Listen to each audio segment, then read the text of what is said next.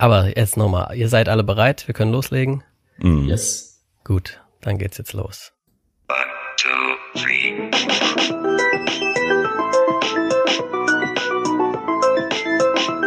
Ja, ach, scheiße, sorry, falsches Intro. Moment.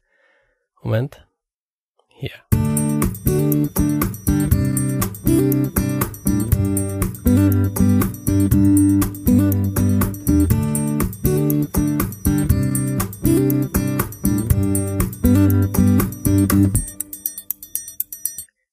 Ja. Ähm, Moment, Moment, Moment, Moment, Moment. Ihr, hört, ihr hört ihr überhaupt irgendwas?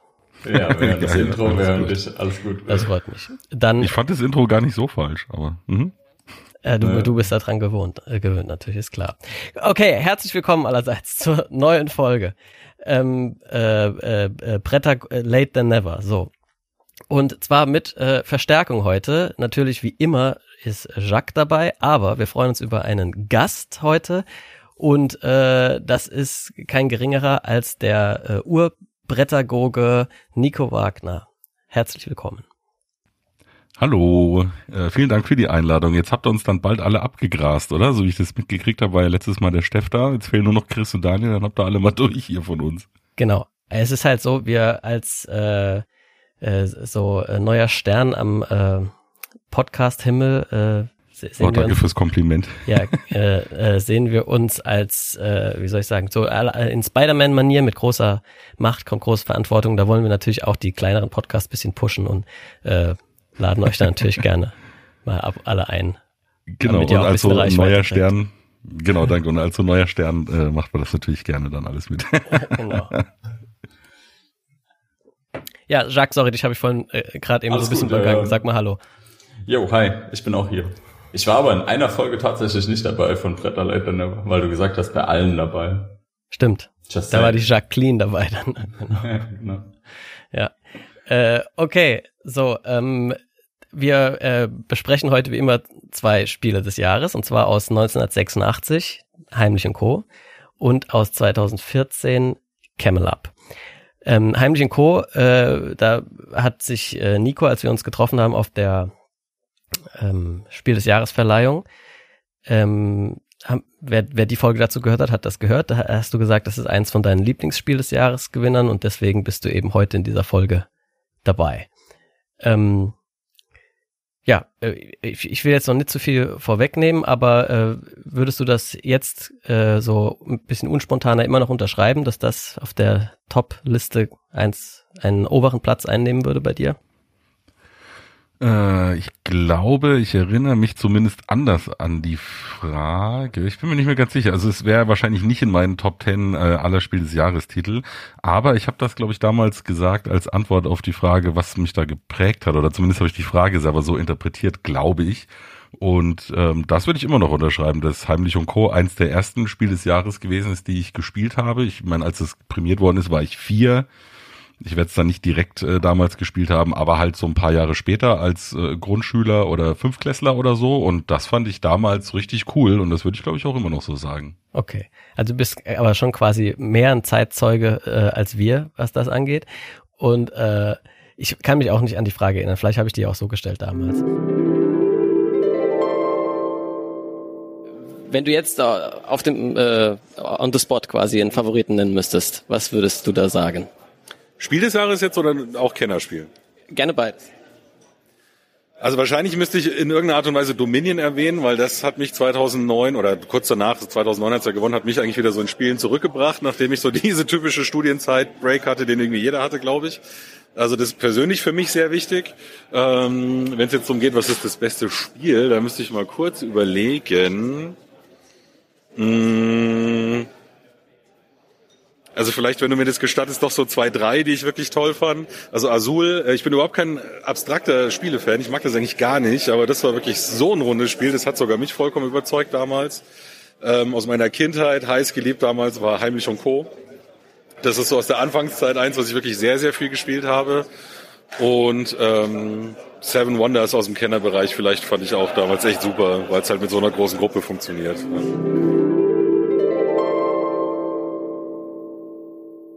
Ist ja auch egal. Jedenfalls ist es ein wichtiges Spiel in deiner Spielerlaufbahn gewesen. und äh, dementsprechend cool, dass du da bist. Ich habe das Spiel übrigens, mich hat das auch geprägt als Kind. Ich habe das, aber ich kann nicht sagen, dass ich das gespielt habe. Ich habe nur damit gespielt und zwar mit diesen Figuren, die da drin sind. Ähm, als ich ein kleines Kind war, hatten meine Eltern das halt und ich habe mit den Figuren halt was anderes gespielt, weil die sind schon ziemlich cool. Das sind ja ziemlich große Holzmännchen da drin und äh, ja, aber ich habe das Spiel als solches nie gespielt bis jetzt vor kurzem eben. Aber besser spät als nie. Gut, dann würde ich sagen, fangen wir doch am besten mit Heimlich und Co. direkt an. Ähm, wir wir äh, fragen unsere Gäste, wenn wir denn welche da haben, immer, ob sie gerne das Spiel erklären möchten. Ähm, du musst aber auch nicht. Äh, wir sind beide darauf vorbereitet, das zu übernehmen. nee, ich will nicht. nee, ich kann schon. ja, äh, gut, dann mach gern. Du bist der, ja, der ja, Pädagoge hier, der Ausgebildete. Fertig ausgebildet. Ich bin halb ausgebildet. Ich habe mein erstes Staatsexamen schon. Naja, siehst du mal, das ist doch gut. Dann kommen ja die, die schwersten zwei Jahre kommen jetzt erst genau. noch. äh, dann schon mal da viel, äh, viel Erfolg dazu. Danke. Ich glaube, wenn man es ähm, nicht in Bayern macht, sind es nur eineinhalb. Ah, weiß ich nicht. Ich bin jetzt äh, ja mittlerweile dann in Hessen gelandet, weil ja damals, als ich fertig geworden bin, hat Bayern gesagt, was, Lehrer? ist ja total überschätzt, braucht kein Mensch. Und da ich in Aschaffenburg wohne, was ja so an der Grenznähe ist, bin ich dann halt äh, Eigeninitiativ in Hessen untergekommen und da sind es aber auch zwei Jahre. Ah, okay, ja gut. Ich habe mich noch nicht, so, noch nicht so genau informiert. Also ich habe ja im Saarland studiert mhm. und äh, jetzt, ich habe dann noch entschieden, noch bisschen an der Uni zu bleiben für ein paar Jahre. Mhm. Mhm. Aber wenn, ich weiß noch nicht, wo ich es machen werde. Also da, Jetzt ich bin ja auch viel in Österreich, also wird sich Bayern schon anbieten, aber mal gucken. Ich weiß es mhm, noch nicht mhm. genau. Ist ja auch zum Glück aufgrund des tollen Bildungsföderalismus überall anders. Genau. So, aber Heimlich und Co. Äh, Untertitel übrigens, in der Nacht sind alle Katzen grau. Das ist ein, ähm, was mich damals so beeindruckt hat, es ist ein Spiel, das quasi verdeckte Identitäten hat. Das fand ich als Kind super spannend. Es ist nämlich so, wir haben quasi äh, so einen Rundlauf in einer des Nachts verlassenen Stadt und jeder von uns kriegt am Anfang geheim einen Detektiven zugelost mit äh, Karten. Die gibt's halt einfach in Orange, Grün, Lila, Gelb, Blau, so diese ganz klassischen Farben und dazu gibt's für jeden äh, Charakter. Eine so eine große, hast du ja schon gesagt, so eine große klotzige Holzfigur. Und das Interessante ist jetzt, dass wir quasi alle zusammen alle Figuren bewegen, auch die vielleicht, die gar nicht uns gehören und den anderen erstmal nicht verraten wollen, welcher ist denn jetzt unser eigener. Denn wenn wir auf diesem Rundlauf durch die Stadt laufen, dann haben die Häuser Hausnummern, wie es Häuser halt so haben, die dann für Punkte stehen. Immer dann, wenn einer von diesen Figuren oder eine von diesen Figuren auf dem Haus stehen bleibt, wo der Tresor gerade drin steht.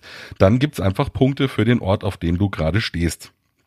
Und natürlich möchtest du möglichst, dass das deine Figur ist, die jetzt zum Beispiel gerade auf Haus Nummer 9 steht und nicht auf der 3, weil dann läufst du halt allen anderen weg. Es gibt dann noch so zwei Orte, da äh, kriegt man quasi Minuspunkte. Das ist die Ruine und in der Kirche passiert nix, wenn ich es richtig in Erinnerung habe. Da könnt ihr mich ja gleich verbessern. Ich habe es nämlich jetzt doch schon länger nicht mehr gespielt. Ähm, aber im Prinzip geht's dann drum, du äh, würfelst und dann bewegst du halt Figuren. Und wie gesagt, wenn du deine Figur immer so offensichtlich auf die Orte bewegst, wo es viele Punkte gibt, dann werden das die anderen relativ schnell schnallen und dann ziehen die dich garantiert wieder von diesen punkteträchtigen Orten weg, bevor es zu einer Wertung kommt. Deswegen musst du natürlich vielleicht auch mal mal so ein kleines Punkte-Bauernopfer bringen für dich persönlich und jemand anderen auf hohe Punkte äh, stellen und äh, denen ein bisschen was gönnen. Denn wenn dann ähm, ja eine Figur einmal komplett um die Punkteleiste rumgelaufen ist, um diesen Spielplan ist die, dann ist das Spiel vorbei und dann gucken wir einfach, wer hat quasi dieses Wettrennen gewonnen. Also es geht jetzt dann auch gar nicht drum, Punkte zu zählen, sondern das sind einfach immer nur die Zwischenschritte, um dann am Schluss zu gucken, wer hat es am schnellsten rumgeschafft und das willst du halt eben mit deiner eigenen Figur schaffen. Da habe ich da jetzt, glaube ich, nichts Wichtiges vergessen, oder? Nee, das ist perfekt. Perfekte Erklärung. Ähm, kurze Zusatzfrage, weißt du, wie diese Punkteleiste heißt? Ja, das weiß ich natürlich. Die heißt nämlich Kramerleiste. Und ich äh, muss gestehen, bis vor kurzem, ist noch gar nicht so lange her, vielleicht pff, lass es drei Wochen sein oder so, dachte ich immer, wie wahrscheinlich viele andere auch, dass das hier das erste Spiel gewesen ist, in dem die Kramerleiste benannt nach dem Autoren vorgekommen ist, um die Punkte festzuhalten. Dann habe ich aber, und ich habe es leider vergessen, ich wusste schon, dass wir jetzt hier heute sprechen, habe mir gedacht, das musst du dir merken ah, war es beim, bei der Brettspielbar oder in dem Beeple Talk? Ich bin mir nicht mal ganz sicher, wer es gewesen ist, aber in irgendeinem der hörenswerten Podcasts habe ich dann erfahren, 1982, also vier Jahre vorher, kam schon ein Spiel von Wolfgang Kramer raus. Das hieß damals das große Unternehmen Erdgas und da war auch schon eine Kramerleiste drumrum. Irgendwie hat sich's aber in der Bubble so festgebrannt, dass äh, Heimlich und Co. das gewesen sei. Wie gesagt, bis vor kurzem habe ich es auch noch gedacht, aber äh, ich muss mich da eben selber korrigieren. Also das große Unternehmen Erdgas von 1982 hatte die erste Kramerleiste. Ja, das stimmt. Das habe ich in der Recherche vorher natürlich auch äh, äh, gelesen. Es gibt sogar eine Wikipedia-Seite zur Kramerleiste.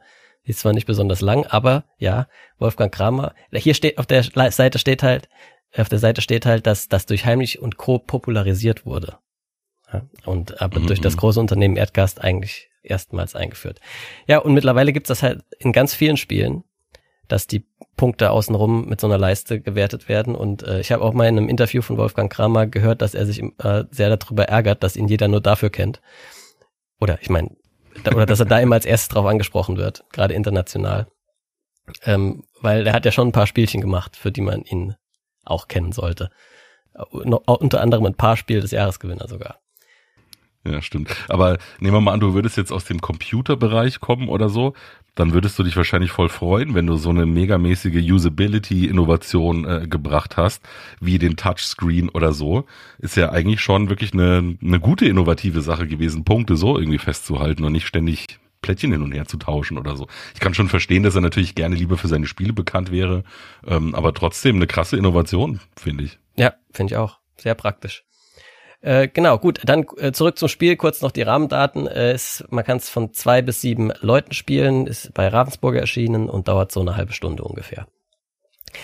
Ähm, ja, ähm, ich gebe mal das Wort direkt ab an Jacques. Jacques, was sind denn deine Eindrücke gewesen von Heimlich und Co. Ja, für mich, also du hast ja richtig gesagt, wir sind nicht direkt die Zeitzeugen gewesen oder ich bin ein paar Jahre vielleicht zu spät geboren für Heimlich und Co., obwohl ich, wenn ich dann so gerade eben, als du es erzählt hast, Nico, gedacht habe, Scotland Yard war so ein Titel, der eigentlich vorher rauskam und trotzdem irgendwie meine Jugendbrettspielzeit total mhm. geprägt hat. Aber Heimlich und Co. war es tatsächlich nicht. Das heißt, ich habe es jetzt auch erst im Zuge des Brettspiel-Podcasts hier What? kennengelernt, das erste Mal gespielt. ja. Ja, das ist bei mir bei vielen Spielen so. Also ich hatte tatsächlich immer nur so eine kleine Auswahl an Spielen, die ich, die ich regelmäßig gespielt habe und viel. Und ähm, dieses sehr breit aufgestellte Feld, das lerne ich jetzt gerade erst kennen tatsächlich. Ähm, nichtsdestotrotz, geiles Spiel. Also es hat mir auch heute noch total Spaß gemacht. Ähm, und ich würde sagen, eins der, der besseren, die wir jetzt aus den 80ern bis 90ern gespielt haben. Ähm, dieses was du gesagt hast mit diesen verdeckten Identitäten, ich meine, das ist heute immer noch spannend, so zu überlegen, hm, wer könnte das sein und so weiter. Es gab noch so eine Regel, die ich vielleicht noch erwähne. Es laufen halt auch immer noch Leute mit, die keinem Spieler sind. Das heißt, damit kann man natürlich auch gut versuchen, irgendwie noch falsche Fährten zu säen, wenn man denn weiß, was, äh, welche Figuren keinem Spieler gehören. Ähm, aber insgesamt ein ziemlich cooles Spiel. Ich habe noch ähm, also in der Spielanleitung, die ich gelesen habe, äh, ist noch so eine Variante erwähnt, in der man, wenn, also ich glaube, es geht bis 41 Punkte die, Kramerleiste in dem Spiel, wenn ich mich jetzt nicht ganz irre. Ähm, sobald die erste Figur über 29 Punkte kommt, müssen alle Spieler quasi einen, einen verdeckten Tipp abgeben, wessen Figur zu welchem Spieler oder welcher Spielerin gehört. Und ähm, dann kriegt man am Ende, wenn die erste Figur quasi das Ziel erreicht hat, für jede richtig geratene Agenten noch fünf Punkte. Das ist so eine ja, Erweiterungsvariante, die in den Spielanleitungen erwähnt wird. Das hört sich auf jeden Fall auch noch so an, als würde ich das gerne noch ausprobieren. Und ja, ich würde sagen, einfach ein gelungenes Spiel. Hat Spaß gemacht zu spielen. Ähm, sehr kurzlebig. Ich glaube, eine Runde kann irgendwie 15 Minuten dauern, wenn es schnell geht. Kann aber natürlich auch, wenn alle sich ein bisschen zögerlicher verhalten, vielleicht 45 Minuten oder sonst was verdauern und macht aber Spaß. Man hat auch meistens Lust, direkt noch eine Runde zu spielen. Also gutes Spiel, würde ich sagen, von meiner Seite. Ja, dir äh, gefallen? Mir hat's auch sehr gut gefallen und ich werde das auch äh, in Zukunft häufig spielen. Gerade so als Filler mit größeren Gruppen kann man das gut nutzen, finde ich. Die Variante, von der habe ich auch gelesen und äh, die finde ich eigentlich sinnvoll, dass man die sozusagen äh, ja, mit einbezieht, weil ich, jedes Mal, wenn wir das gespielt haben, dass das erste, was am Ende passiert ist, dass jeder sofort seine Tipps raushaut, wer welche Farbe hat. Das ist eigentlich ja das, das Spiel. Ne? Es geht gar nicht so sehr darum, äh, also, oder es geht eigentlich hauptsächlich darum rauszufinden, welche Farbe hat wer. und, und zu verheimlichen, welche man selbst hat. Und äh, ja, das finde ich interessant. Das hält dann natürlich auch am Schluss noch äh, so diese Überraschungsmöglichkeit bereit, dass dann doch wer anders gewinnt. Ähm, ja, wa was mich so fasziniert hat, ist an dem Spiel, und das ist mir schon bei mehreren Wolfgang Kramer Spielen so gegangen, dass die Regeln so simpel sind. Also das, mhm. viel simpler geht's ja gar nicht. Das ist ja ein Roll-and-Move-Spiel. Also du würfelst und ziehst eine Figur. Und trotzdem ist da so ein, also unverhältnismäßig großes Level an Tiefe dann drin, weil du halt mit diesen kleinen Entscheidungen, wo stellst du den Tresor jetzt hin? So am besten so, dass halt der, von dem du denkst, dass er gerade am weitesten vorne ist, nicht die Wertung so auslösen kann, dass er wieder viele Punkte kriegt. Äh, das ist so, äh, ja, und dann kombiniert mit diesem, dass man nicht weiß, wer wer ist und das so ein bisschen rausfinden muss und blöffen kann, wird das echt ein interessantes Spiel, obwohl man nichts macht, außer würfeln und eine Figur zu ziehen. Und das ist echt beeindruckend, finde ich, das, das, das hinzukriegen, ja gebe ich dir vollkommen recht. Jetzt hast du schon zwei meiner drei großen Pluspunkte, die ich dem Spiel jetzt noch äh, gönnen wollte, äh, quasi schon vorweggenommen. Also Punkt eins, ähm, kann ich dir nur zustimmen. Wolfgang Kramers äh, Trademark, würde ich auch sagen, ist wirklich äh, Spiele mit wenig Regeln sehr tief dann äh, zu machen. Da hat er echt so ein bisschen ein Abo drauf. Heutzutage vielleicht nicht mehr ganz so sehr wie früher. Aber das hat er eigentlich schon immer super hingekriegt und ist hier ganz genauso. Und ähm, ja, du hast ja schon gesagt, es ist eigentlich ein Roll and Move, ne? Also es ist halt wie Mensch ärger dich nicht oder so oder Monopoly oder Hotel. Du würfelst und dann fährst du. Und durch diesen kleinen Regeltwist ist es halt dann trotzdem eine sau interessante Entscheidung. Du hast ja zum Beispiel den Tresor auch angesprochen, haben wir vorhin gar nicht erwähnt, der wird halt immer nach einer Wertung wieder versetzt und dann genau, dann musst du halt gucken, ja, wo platziere ich den denn jetzt vielleicht am ehesten oder welche Figur ziehe ich denn jetzt auch mal in die Ruine, wo es Minuspunkte gibt. Also das ist auch ein ganz starker Pluspunkt, dass äh, mit so äh, feinen Entscheidungen, die aber durchaus Tragweite haben, dieses Roll and Move so aufgebrochen wird. Gleichzeitig aber, ich meine, man darf nicht vergessen, Mitte der 80er, halt wirklich ein Spielkonzept gehabt hat, was viele Leute verstanden haben, ne? weil Mensch ärger dich nicht oder so kannte man halt damals auch schon natürlich. Und das hat, glaube ich, wirklich viele Leute darüber auch abgeholt. Und den dritten Punkt, den ich wirklich richtig cool finde dabei, du kannst halt, und äh, ich glaube, deswegen ist es für Kinder auch äh, gut geeignet, mit den Erwachsenen zusammenzuspielen, du kannst da quasi lügen, ohne dass du direkt lügen musst. Es gibt ja ganz viele Spiele, wo du irgendwie bluffen musst oder so, wo es darum geht, dass du was sagst oder irgendwie was andeutest. Und dann äh, kenne ich mindestens zwei, drei Leute, die werden dann entweder sofort rot im Gesicht oder sie fangen an zu stottern oder sie können halt einfach nicht lügen. Und das fällt ja hier vollkommen raus. Also du kannst hier einfach ganz entspannt lügen, weil es jetzt erstmal nicht offensichtlich ist für die anderen, dass du gerade gelogen hast, wenn du halt irgendeine Figur gezogen hast, die nicht dir gehört. Also Lügen in Anführungsstrichen. Aber man kann halt eben äh, dann vielleicht auch als Kind den Eltern mal so richtig schön einen äh, auswischen und die, die Unwahrheit machen, sozusagen, was man ja sonst eigentlich nicht darf, finde ich wirklich auch eine große Stärke, weil ganz viele so verdeckte Identitäts- oder Bluffspiele, die verlangen eben, wie gesagt, dass du den anderen ins Auge schaust und dabei sie dann noch anlügst und viele können das tatsächlich nicht. Ja, stimmt, da hatte ich gar nicht drüber nachgedacht, aber das ist ein guter Punkt, ja. Weil ich mag nämlich so Lüg äh, Lügenspiele äh, eigentlich gerne, ähm, aber es kommt halt echt oft vor, dass das komplett scheitert an der an den jeweiligen Mitspielenden halt, weil dass manche einfach gut können und manche gar nicht und dann es funktioniert nicht in jeder Gruppe. Und bei Heimlichen Co. wird das äh, verhindert, ja, dadurch, dass man einfach lügt, indem man irgendwas rumzieht. Okay, äh, ich glaube, viel mehr muss man zu dem Spiel gar nicht sagen. Ich glaube, es ist auch klar geworden. Ja, zwei, drei Sachen habe ich noch. Ah, du hast noch zwei, drei Sachen. Gut, ich hätte jetzt auch noch eine ja, Sache, also was Cooles, einfach so ein Fun Fact, aber ich äh, sag, hau erst mal du raus, vielleicht ist das ja da, dabei. Äh, wie seht ihr das denn? Also ich würde euch auch zustimmen. Jacques hat ja vorhin schon gesagt, man kann das heute immer noch super spielen und äh, die, die Empfehlung würde ich auch vollkommen teilen. Das ist wirklich richtig gut gealtert, wenn man da überlegt, dass es halt jetzt äh, bald 40 Jahre alt ist. Ich kenne nicht viele Spiele, die so alt sind und wirklich heute immer noch Spaß machen. Also wirklich mal ein Tipp, das hat, habt ihr bestimmt irgendwo unterm Dachstuhl. Kramt das mal wieder raus. Kram. Wolfgang kramt das mal wieder raus. Äh, das lohnt sich auf jeden Fall. Ich habe aber trotzdem so zwei Sachen, wo ich sagen würde, ah, ist vielleicht nicht so ganz gut gealtert. Wie seht ihr das denn mit der Gestaltung heute noch? Ist das denn was, das euch anspricht? Ich habe nämlich ehrlich gesagt so dieses Feeling aus den 80ern, was so TKKG angeht, äh, diese Kinderspielhörserie, wo ja dann auch die Verbrecher immer so ganz äh, klischeemäßig aussehen. Oh, das ist der Narbenede oder was hat denn der für eine große Nase? Das muss ja der Verbrecher sein. Und ich finde tatsächlich, ähm, diese Detektive, die sind schon arg klischeemäßig, oder?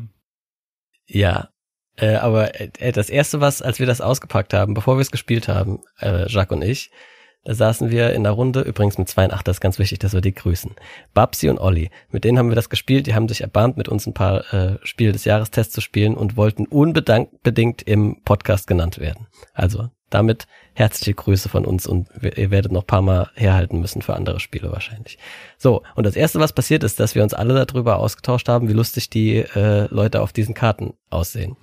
Mhm. Also, äh, ja, es ist natürlich ein bisschen alter, ne, altertümlich ist das falsche Wort, aber ein bisschen so angestaubt, aber das, ich meine, das hat ja auch so einen Retro-Charme dann irgendwie fast schon. Also ich fand es eigentlich cool, auch die Gestaltung vom Brett und so, das ist, äh, mich, mich hat's eigentlich eher angesprochen, ne?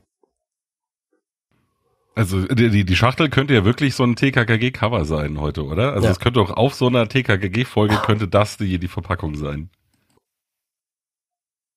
Ja, absolut. Also die Packung würde ich auch sagen, die ist vom Cover her nicht mehr so gut gealtert. Auch das, aber das Artwork auf dem Brett und den Figuren finde ich eigentlich ganz cool. Das Einzige, was halt wirklich so für mich so ein Thema war, ich glaube, das hatte ich an dem ersten Spielabend auch angesprochen, dass so typisch 80er sind halt irgendwie auch wieder nur Dudes. Also es, so diese, sage ich mal, Vielfalt unserer Gesellschaft wird jetzt nicht unbedingt in diesem Spiel gezeigt. Also das ist immer so was, wo ich so denke, da ja. machen sich moderne Spielautoren, glaube ich, viele Gedanken darüber, über dieses, ich will irgendwie alle ein bisschen ansprechen. Ähm, und dass es halt dort irgendwie gar nicht gegeben ist. Was aber mal zugute halten muss, es, ist, es sind jetzt nicht alles irgendwie Sportlerdetektive. Also immerhin gibt es wenigstens verschiedene Figuren schon mal. Also ist auch mal ein kräftiger dabei, sage ich jetzt mal blöd gesagt. Also ein bisschen, bisschen Vielfalt ist schon drin. Aber ansonsten so vom Artwork her finde ich es eigentlich gar nicht so schlecht. Also spricht mich schon an. Dieses, was du schon gesagt hast, Fabi, dieser Retro-Charakter ist einfach irgendwie da und das kommt ja schon Das ist vielleicht der Unterschied bei uns und Nico. Er erinnert sich daran, für uns ist es halt Retro. Keine Ahnung. ja, das kann, kann vielleicht wirklich tatsächlich sein. Ähm, habt ihr euch, wenn wir darüber sprechen, ja. gerade habt ihr euch mal die Neuauflage von Amigo zum Beispiel angeguckt? Die sieht ja ein bisschen anders aus. Wisst ihr da, welches euch vielleicht mehr zusagt? Wirklich tatsächlich dann das alte oder vielleicht doch die Neuauflage? Ich habe nur das Cover gesehen. Äh, deswegen kann ich dazu nicht viel sagen. Also ich würde sagen, mich, mich spricht trotzdem eher die alte an. Die neue hat irgendwie, ähm, also diese Vielfalt in den Charakteren ist ja da gar nicht mehr gegeben. Also ich habe jetzt nur auch Bilder gesehen. Ich habe sie selbst nicht das gespielt, finde ich jetzt auch. Da sehen ja die Agenten, glaube ich, alle gleich aus. Also nicht so, ich würde sagen, nicht ganz so viel Liebe drin wie in dem alten Brett. Aber was denkst du über das Neue? Ja, mir geht's da ein bisschen ähnlich. Also zum einen ist ja die, die Stadt dann viel heller, weil zum Beispiel dieser, die, der, der Weg außenrum ähm, ist, also ist alles so Asphalt, hellblau, grau mäßig und nicht mehr so, ja, wie soll ich sagen, in, der, in dem Grundspiel war das ja alles so erdig, ne, alles so braun und grau, halt wie es wie es in der Nacht vielleicht dann einfach aussieht. Da hat tatsächlich das Brett mehr Stimmung ähm, und auch das, ja, die Boxschachtel gefällt mir irgendwie besser als auf der Neuauflage von Amigo. Da ist ja das mehr so, ah, wie ein Foto fast schon von diesem Detektiv. Also ich glaube, mir gefällt tatsächlich auch die alte äh, besser, aber das kann halt auch immer so, ja, so ähm, romantische Verklärung sein. Ne? Das ist dann immer ein bisschen schwierig, weil man ja voreingenommen rangeht. Witzig fand ich, dass Amigo ah. das tatsächlich selber auch nochmal neu aufgelegt hat. Das gab es nämlich einmal in so einer quadratischen Schachtel und dann hat's Amigo ja selber nochmal neu aufgelegt und da war es jetzt dann in so einer Carcassonne-Schachtel, also eine, die nochmal so ein bisschen kleiner, aber dafür tiefer ist. Also es scheint sich aber immer noch gut zu verkaufen, wenn man halt eben da mehrmals äh, Neuauflagen machen muss davon oder kann. Ja, und wenn man, also auch so ein bisschen an das Thema denkt. Also ich finde, die neue Schachtel sieht alles so ein bisschen wieder eher aus wie, wie dieses, tatsächlich wie Scotland Yard, ne, erinnert's mehr. Und Heimlich und Co., das Originalcover, das vermittelt schon so richtig irgendwie den Spirit vom Spiel, habe ich das Gefühl. Dieses Dunkle, man sieht ja nur Schatten von Leuten, äh, man weiß nicht so genau, was abgeht und so. Also da habe ich schon mehr das Gefühl, dass der, der Spielcharakter irgendwie auf der Schachtel drauf ist. Also gefällt mir besser, glaube ich. Ich bin jetzt habe meine Entscheidung getroffen. Ja, ich habe es mir auch gerade angeguckt, äh, Bilder. Ich, ich finde auch die alte Version besser. Ähm, Gut, ich muss mal ein bisschen auf die Tube drücken, weil ich habe noch viel vor heute. Äh, und Jacques hat vorhin auch schon gesagt, also wir haben zu den äh, äh, Jahren und äh, so weiter einiges gefunden, aber du hattest doch noch was, glaube ich, zu Heimisch und Co. Genau, ich, ich beeile mich auch. Also äh, ich würde sagen, wenn ihr äh, wenig Leute seid, also zu zweit oder zu dritt, würde ich es, glaube ich, nicht empfehlen wollen, weil da fällt eben genau dieses Element weg. Rauskriegen, wer hat denn jetzt welche Farbe. Das ist dann ein bisschen dröge, weil dann bewegst du halt schon wirklich arg oft irgendwelche Figuren, die halt mit dem Spiel nichts zu tun haben, weil sie von keinem besetzt sind. Also äh, wirklich mehr so mit vier, fünf, sechs Leuten vielleicht spielen. Und äh, ich möchte noch einen kleinen Tipp geben. Ähm, der Chris, der bei uns immer mit podcastet, der war ja früher auch Teil des Hashimitenfürst Podcasts. Der ist benannt nach einer Drei-Fragezeichen-Folge. Und die äh, haben immer so einen Mix gemacht aus ähm, Podcasts über Brettspiele und auch über Hörspiele. Und die haben mal eine Folge gemacht, die kann man auch mittlerweile auf Spotify, wenn man eben nach dem Hashimitenfürst sucht, findet man die, kann man die nachhören. Äh, die haben mal eine Folge gemacht zu Hörspielen, zu Brettspielen. Also es gab wirklich mehrere Brettspiele, wo es eine Hörspielreihe zu gab. Und bei Heimlich und Co. ist das tatsächlich auch so. Also wer, wer gefallen hat an sowas wie drei Fragezeichen TKKG, fünf Freunde, das gibt's glaube ich sogar tatsächlich auch auf Spotify. Also nicht nur die Folge vom Hashimitenfürst darüber, sondern auch diese Heimlich und Co. Hörspielreihe selber, die kann man tatsächlich auf Spotify hören. Das vielleicht nur noch so als Tipp am Rande. Genau, das wäre auch noch mein kleiner Fun-Fact gewesen, von dem ich vorhin gesprochen habe. Da hatte ich ja schon vermutet, dass du den auch rausgesucht hast, weil du bist auch, glaube ich, ein Hörspielfan, oder? Äh, äh, Kann das Mhm, sein? ja, auf jeden Fall. Und sorry, dass ich dir das jetzt ver was, Nee, nee, ich hab's dir extra überlassen. Äh, äh, der, der Gast kriegt da den Vorrang. Ich habe noch andere Fun Facts später ohne Ende. Äh, da komme ich auf meine Kosten. Äh, so zum Abschluss kurz noch mitnominiert war unter anderem das verrückte Labyrinth und Code 777. Äh, den Rest der Spiele kannte ich nicht. Lustig war, eins hieß Top und eins hieß Top Secret. Aber die Spiele mit Top gewinnen irgendwie nie. Die sind immer nur nominiert. Ähm, genau, aber das war's dann zu Heimlich und Co. Äh, kurz als Abschlussfrage, denken wir, dass es zu Recht Spiel des Jahres geworden ist? Ich, ja. Hm. Das sowas ähnliches hätte ich euch jetzt nämlich auch noch gefragt, weil mir war ja klar, da ist damals auch das verrückte Labyrinth nominiert gewesen. Und ganz viele denken ja immer, das verrückte Labyrinth war mal Spiel des Jahres, aber es hat halt einfach einen schlechten Jahrgang erwischt, wo es einen starken Konkurrenten gab. Ich glaube, die Entscheidung ist mehr, äh, also nie, äh, Heimlich und Co. hat auf jeden Fall diesen Preis verdient. Die Frage ist für dich nur, vielleicht hat's nicht das verrückte Labyrinth noch mehr verdient gehabt. Also war die Entscheidung zwischen diesen beiden denn richtig? Da bin ich mir nicht so ganz sicher. Ja, bin ich mir auch nicht so ganz sicher. Also verrücktes Labyrinth habe ich auf jeden Fall öfter gespielt als Kind. Ich hatte es ja gerade eben schon äh, erzählt, dass ich Heimlich und Co. jetzt erst im Erwachsenenalter kennengelernt habe. Ähm, äh, schwierige Entscheidung. Beides gute Spiele, aber ja, ich wüsste jetzt auch nicht, wem es gäbe. Ja, ich finde auch, bei, beide hätten es verdient gehabt. Äh, man wünscht sich ein bisschen, dass es damals schon das Kinderspiel des Jahres gegeben hätte. Vielleicht hätte man dann äh, das verrückte Labyrinth da einsortieren können. Und Heimlich Mhm. und Co. den normalen Preis geben können oder so. Ähm, weil Heimlich und Co. mit Kindern geht wahrscheinlich auch, aber der, der, der Bluff-Faktor dabei und das bisschen ausrechnen können, wo man jetzt den Tresor hinstellt und so, das ist, da hat man als Erwachsener dann wahrscheinlich schon eher einen Vorteil. Da man ja ane- anekdotisch immer hört, ach, damals gab es ja gar nicht so viel, da gab es im Jahr, wenn es hochkommt, 50 Spiele, äh, kann man ja vielleicht dann äh, im Endeffekt sagen, dann war es wohl ein starker Jahrgang 1986. Ja, ja. Und Code Mit, äh, 777. Verrückte Labyrinth und Heimlich und Äh. Das Ist auch super, ja. Ja, gell, das finde ich nämlich auch. Ich habe es noch nie gespielt, aber ich habe schon ein paar Mal in Podcasts, wenn es um Deduktionsspiele geht, davon gehört. Und das äh, ist da ja auch so eine Art Klassiker, kann man sagen. okay, gut. So, normalerweise machen wir dann. Achso, die andere Frage wäre noch, hätte es heutzutage eine Chance, Spiel des Jahres zu werden? Ähm, das normalerweise ist das bei den älteren Spielen, finde ich, immer ein ziemlich, ein ziemlich leichtes Nein. Bei Heimlich und Co. finde ich es gar nicht so leicht. Äh, wenn es das jetzt noch nicht gäbe, Mhm. wäre es schon was Innovatives und, äh, und ich, ich fände es jetzt nicht so abwegig, dass das da zumindest mal in Betracht gezogen werden würde.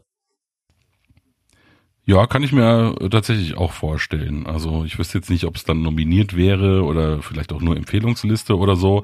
Aber ich würde schon sagen, es wäre auch heute noch ein Titel, bei dem es äh, innerhalb der Jury zu Diskussionen kommen könnte, ob das nicht irgendwie eine Rolle spielen sollte. Glaube ich auch. Ja, und du musst es ja wissen eigentlich. Also gut.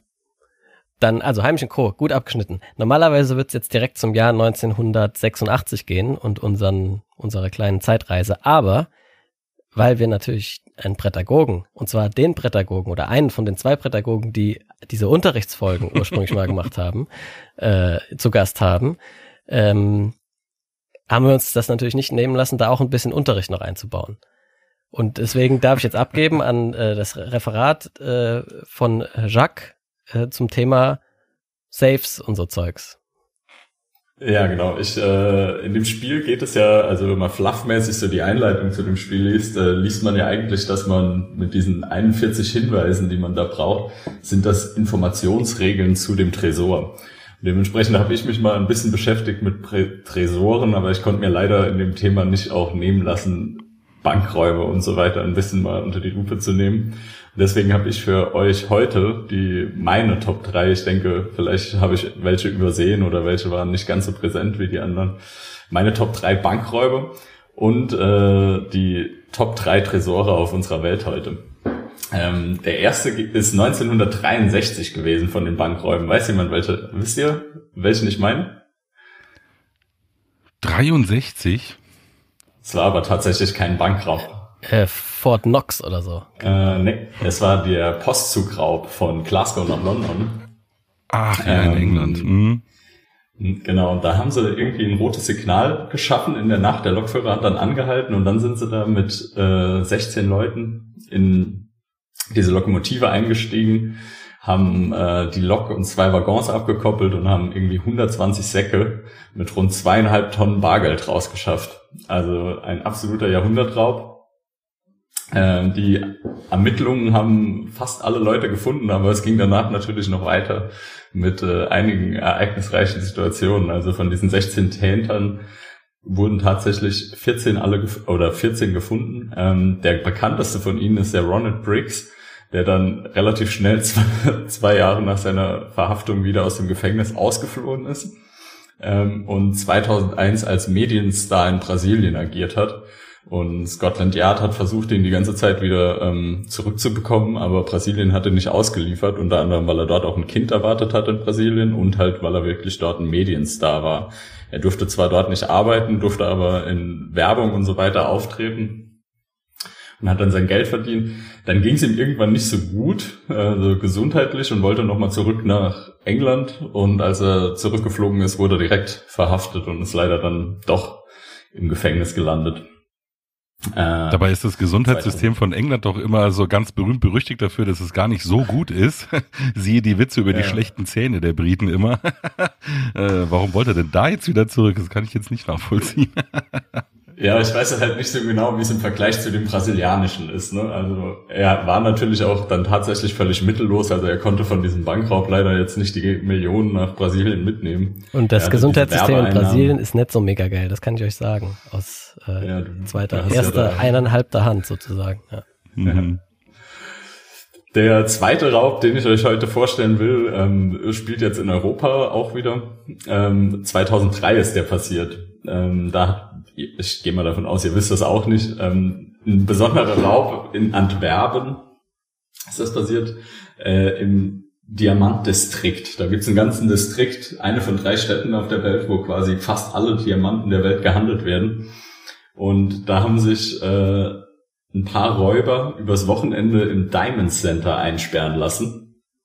Ja, dieser Raub war über zweieinhalb Jahre geplant. Also die haben selbst dann dort auch Diamanten eingelagert, haben äh, unter anderem Sicherheitssysteme an dieses Center verkauft äh, als Firma und haben über zweieinhalb Jahre dieses Center quasi indoktriniert, um dann am Ende tatsächlich den, den größten Edelsteinraub der Geschichte zu machen. Ähm, sicher sind, dass sie irgendwie Diamanten im Wert von über 116 Millionen Euro erbeutet haben. Äh, aber es könnte auch, also es ist nicht so ganz sicher, weil nicht alles irgendwie auf der Liste war. Man, was ich so gesehen habe in den Quellen, manche sagen, dass es sogar irgendwie bis zum Vierfachen sein könnte von dem Wert.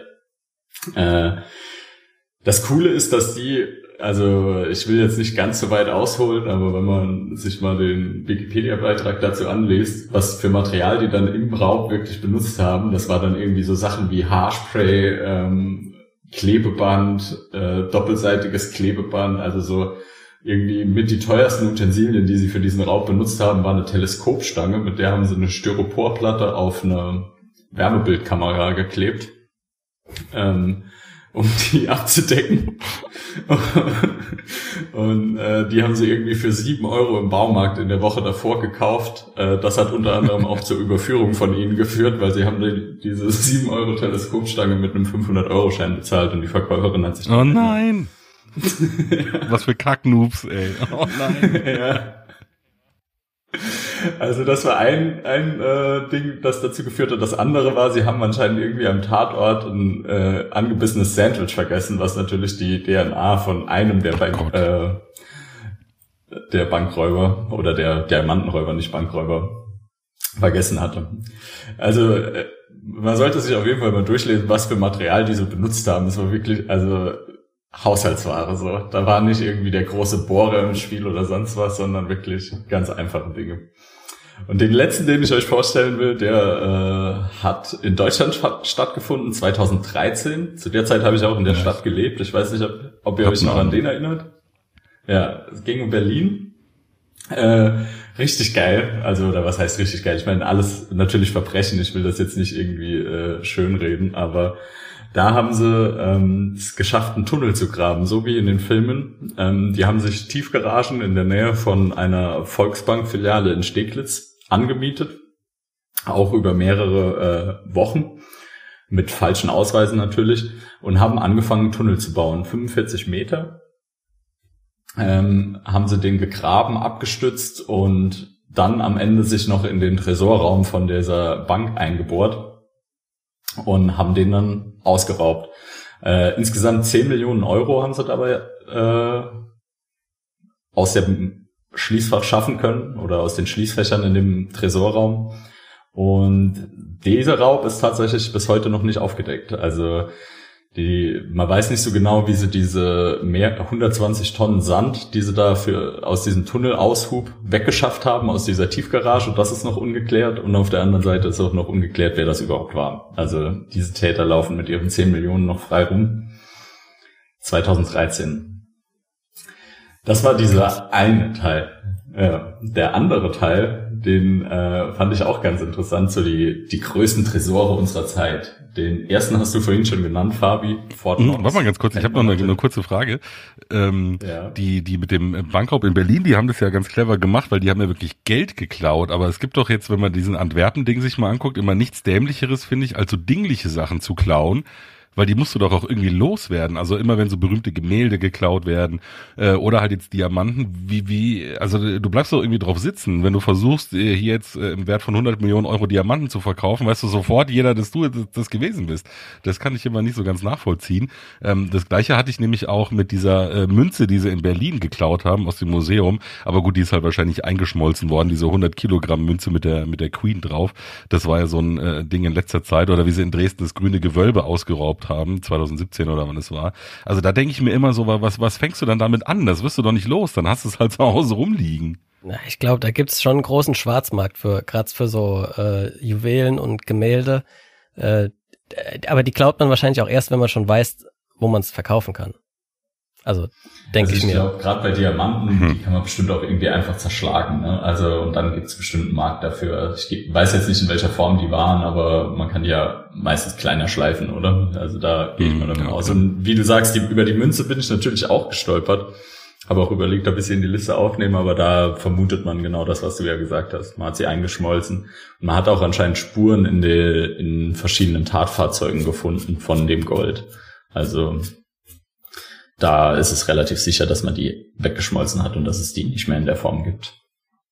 Aber ja, was macht man mhm. mit 120 Millionen Euro wertvollen Diamanten? Keine Ahnung. Also und wenn man Geld aus einer Bank klaut, dann die, also ich weiß nicht genau, du hast jetzt vorhin von Schließfächern gesprochen, also war das wahrscheinlich Privat, Privatschließfächer, dann ist es natürlich was anderes. Aber normalerweise in so einer Bank, die wissen ja auch, welche Geldscheine sie da lagern haben normalerweise. Oder oft zumindest, also Seriennummern und so weiter.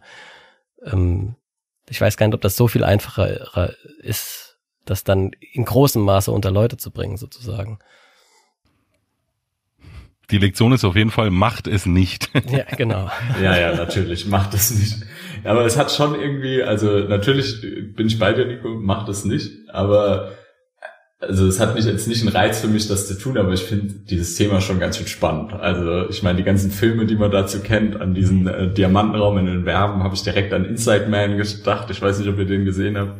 Ja, oder Ocean's Ähm, Eleven. Und äh, vor allem, man hat ja auch vorhin gemerkt, man, insgeheim rootet man doch immer für so, für so Diebe. Ich, ich weiß nicht warum, es hat auch so ein bisschen Robin Hood-Charakter vielleicht oder so, aber vorhin, als du gesagt hast, ja, deswegen sind die auch überführt worden, weil die da diesen Fehler gemacht haben, haben wir doch beide so reagiert mit, och nee, die Idioten. Und nicht, ja, Gott sei Dank, äh, die Polizei hat sie Ja. gefasst. Sondern, also irgendwie, keine Ahnung, aber man, man ist da, weil, weil das so gewaltlos ja, also wenn es gewaltlos ist, äh, hat man da moralisch, glaube ich, irgendwie immer eine geringere Hemmschwelle für die zu jubeln. Ja, also ich meine, nicht umsonst hat sich auch dieses Genre des Heist-Movies etabliert. Also das, du hast ja schon ein paar genannt oder ihr. Ähm, aber jetzt gerade bei dem Inside äh, Man oder wie der hieß von Spike Jones, nee, nicht Spike Jones, Spike Lee, wie hieß der Regisseur? Egal, mit Clive Owen. Ähm, die haben ja, Ja, zumindest auch Geiseln, ne? Also so ein bisschen psychische Gewalt hast du dann ja da trotzdem angewendet und irgendwelche Bankangestellten traumatisiert. Äh, aber ich gebe dir schon recht, äh, normalerweise freut man sich dann, also ge- gerade bei den Oceans-Filmen, da freut man sich dann schon, wenn Danny Ocean und seine Kumpels das gepackt haben am Schluss. Ja, absolut. Und auch, ähm, also es ist schon wohl auch ein bisschen Etikette, weil jetzt bei vielen anderen, die es jetzt leider nicht in die Liste geschafft haben, aber viele andere, also es ist selten wirklich, dass diese ganz großen Raube mit Personen äh, einhergehen. Es gab noch so einen ganz kuriosen Fall irgendwie, wo die Presse auch ganz schlecht dastand in Deutschland, wo die, die hatten eigentlich nur eine Bank ausgeraubt und die Presse ist da völlig über irgendwie die Grenzen des, des Ethischen gegangen und hat irgendwie den Erstkontakt mit den Geiselnehmern äh, hergestellt gehabt als, als Moderator äh, und das irgendwie live im? Fernsehen gezeigt. Ähm, ich müsste dir, ich, müß, ich kann es gleich nochmal raussuchen, weil, wenn ich gleich keine Redezeit habe. Ich weiß nicht mehr genau, welcher Fall es war. Ähm, aber wenn du es weißt, dann wahrscheinlich war es das, ja. Und dann sind irgendwie, dann haben die danach Fluchtfahrzeuge bekommen, die sind denen mit einem Torso gefolgt an, an irgendwie Journalisten. Dann waren auch Journalisten im Fluchtauto mit drin, die haben dann irgendwie einen Bus gekapert. Auch da waren noch, äh, waren noch Moderatoren drin. Also deswegen habe ich solche Fälle habe ich jetzt auch gar nicht mit aufnehmen wollen, weil ich irgendwie so denke, hm, ja, so, sobald auch Personen dabei sind, ist es irgendwie auch, habe ich nicht mehr so das, das stark coole Sache. Aber aber viele von Man merkt, ihr seid jung. Warum? Weil ich, ich kann mich noch erinnern, daran. ich habe den live quasi mit miterlebt im Fernsehen. Also, was weiß ich, da war ich, weiß jetzt nicht mehr genau, wann das war, aber da war ich auch irgendwann so fünf, sechs, sieben oder so. Genau, und die, äh, die haben eine Bank ausgeraubt und dann ist das in so eine endlos zwei Tage Geiselnahme ausgeartet. Die sind dann ständig auf der Autobahn rumgefahren. Ähm, einen 15-Jährigen haben sie dann noch erschossen in dem Bus, den sie da äh, entführt hatten. Und die, die eine, äh, mit der sie dann im Pkw weitergeflohen sind, die haben sie dann auch erschossen im Auto. Und wie du sagst, die waren dann, ich glaube, Köln oder Düsseldorf ist es gewesen, irgendwo da im Rheinland, sind die quasi in der Innenstadt gewesen mit einer riesen Menschentraube außenrum und der eine Reporter ist dann mit eingestiegen und so, also wie du sagst, so vollkommen diese Grenzen äh, überschritten und da war dann damals auch eine Riesendiskussion, wie, wie embedded darf Journalismus äh, sozusagen sein. Ähm, und ich glaube, der eine ist mittlerweile wieder auf freiem Fuß. Ist auf jeden Fall dieses Geiseldrama von Gladbeck. Da, danach kann man googeln, dann findet man das. Naja, genau. Aber ich will euch jetzt nicht trotzdem noch, äh, weil einer von denen hat mich total begeistert. Äh, fand ich richtig cool. Ich will euch nicht, dass wir trotz noch die drei größten Tresore unserer Zeit äh, vorstellen. Das eine ist natürlich Fort Knox. Äh, wisst ihr, was dort gelagert ist? Gold? Gold, ja, oder? Die, Gold. die Staatsreserven der USA. Richtig, genau. Also das ist, würde ich sagen, das beso also eins der besonders wertvollen Güter, aber es liegen noch zwei, drei andere ganz coole Sachen dort oder warum man sagt, das ist äh, besonders zu schützen. Die Unabhängigkeitserklärung. Auch die liegt dort, ganz genau. Ähm, und zwar die Originale krass. natürlich. äh, ja. Und äh, die Verfassung der Vereinigten Staaten liegt dort und die Bill of Rights während des Weltkriegs. Also all das Hm, mhm. liegt äh, in Fort Knox. Über die, dieses, ähm, diesen Tresor kann ich jetzt von der Bauart wenig berichten, weil relativ wenig bekannt ist. Also die einzigen Sachen sind die, die man von außen sieht. Das eine ist ein Stahlzaun, ähm, den man außen hat, und das andere ist eine Mauer, die wohl anscheinend so gebaut wurde, dass sie auch ähm, so ziemlich jedem Kriegsfall standhalten wird. Also ein ziemlicher Bunker, den sie dort errichtet haben. Und von außen natürlich ganz unscheinbar, habt ihr wahrscheinlich alles schon gesehen.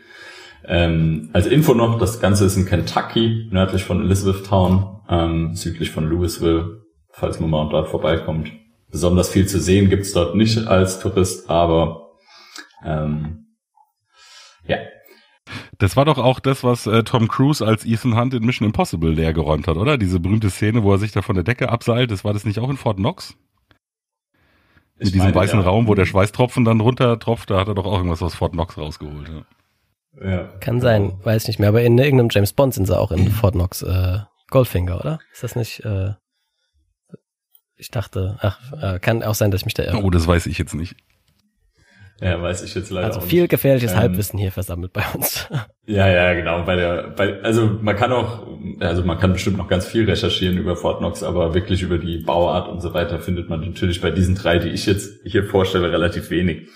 Außer über den letzten. Ähm, der zweite, da geht's auch um Gold. Das ist die Federal Reserve, ähm, Federal Reserve in äh, New York. Die hat insgesamt zwölf Standorte in, ähm, in ganz USA und die beherbergt natürlich auch Gold, aber jetzt nicht das der USA, sondern das von 20, ja, ich sag mal Partnern. Unter anderem auch ein Drittel des deutschen Goldes lagert dort. Man weiß, dass es wohl anscheinend irgendwie im elften Untergeschoss von der Federal Reserve ist. Ähm, und das ist tatsächlich das größte Goldvorkommen der ganzen Welt. Also größer als noch in Fort Knox ist in der Federal Reserve in New York. Liegen 497.000 Goldbarren. Ähm, Krass. Und auch die ist doch, äh, glaube ich, schon in dem Film mal ausgeraubt worden, nämlich in Stirb langsam 3, oder? Da haben sie doch auch die Fed Reserve in New York äh, über die U-Bahn da unten rausgeholt. Das war, glaube ich, das. Ja, ich glaube auch. Also so habe ich mich auch erinnert, genau. Äh, das ganze äh, Ding wurde gebaut ähm, 1914 angefangen und 1925 ist das Teil dann irgendwann fertig geworden. Ähm, wie gesagt, gibt noch einige andere Standorte und circa ein Drittel des deutschen Goldes lagert auch dort. Also wir haben dort auch fast unser ganzes Gold. Und die letzte, die ich ansprechen will, und die hat mich mit am äh, meisten, oder die fand ich mit am interessantesten, was man dort so lagert. Das ganze Ding ist die Salvert Seed Bank in Spitzbergen in Norwegen. Seed Bank könnt ihr euch schon vorstellen. Was denkt ihr, lagert man denn dort in Norwegen so? Das weiß ich tatsächlich. Ah, du weißt es tatsächlich, ja. Willst du, willst du äh, ausholen? Soll ich, darf ich? Willst du noch raten vorher? Seed- Seedbank. Ja. Also mit zwei E's und D. Mhm. Okay, also da kommt mir zuerst was in den Sinn, dass es wahrscheinlich nicht ist. Äh, An das dachte ich auch am Anfang, aber nein, ja. das ja, keine Ahnung, nicht. vielleicht einfach so wichtige, wirkt tatsächlich wichtiges landwirtschaftliches Saatgut, das im, falls irgendwie alles den Bach runtergeht, dass man dann nochmal von vorne anfangen kann. Keine Ahnung. Hm, Ja, fast. Das ist ja quasi wie so eine Artenbibliothek halt, ne? Da wird quasi von, von allem Leben, was es irgendwie pflanzenmäßig gibt, wird versucht, äh, das aufzubewahren, damit man das irgendwann mal halt noch wie so eine, wie gesagt, wie so eine Lebensbibliothek hat. Ja, das ist quasi die menschliche Vorbereitung auf die Apokalypse. Also so, so verstehe ich das ganze Teil. Ähm, insgesamt gibt es auf der Welt 1700 solcher Genbanken, aber die Global Seed, der Global Seed Vault, so wird er auch äh, genannt, also dieses Salvet Seed Bank da in, oder wahrscheinlich spricht man es ganz anders aus, Walbart in Norwegen, ähm, ist quasi der globale, der wirklich für den apokalyptischen Notfall gewappnet ist. Also, und wie ihr richtig gesagt habt, wir lagern dort im Prinzip alle Pflanzenarten als Saatgut, um im Falle einer absoluten Katastrophe nochmal für den Wiederaufbau unserer Welt gewappnet zu sein. Finde ich, also habe ich überhaupt nicht gewusst, dass wir solche Backup-Mechanismen schaffen, aber finde ich mega cool, wenn ich ehrlich bin. Also deswegen fand ich das so interessant und man hat den Ort gewählt, weil das ist eine Insel, auf der das Ganze lagert und das ist fast arktisches Klima. Also man auch im Falle, dass dort irgendwie alles ausfällt, wäre das quasi für Ewigkeiten dort sicher. Also dass diese Bank wird dieses Saatgut tatsächlich für immer hoffentlich ähm, bereithalten und sichern und so immer mal wieder einen Wiederaufbau ermöglichen. Richtig cool, finde ich. Also und das waren meine Top drei Tresore. Dementsprechend Können wir gerne überleiten zu äh, 2014, richtig? Ja, oder nur bis in 1986, damit wir unserer Zeitreise auch noch äh, äh, Ja, ich habe auch noch einen Lieblingstresor, wenn ich den noch ganz kurz erwähnen darf. Der ist mir nämlich jetzt, Ja, als ihr geredet Fall. habt, äh, eingefallen. Wer bei YouTube mal sucht nach der Kuchenblech-Mafia, findet ein Glanzstück aus der Geschichte des Spiegel TV.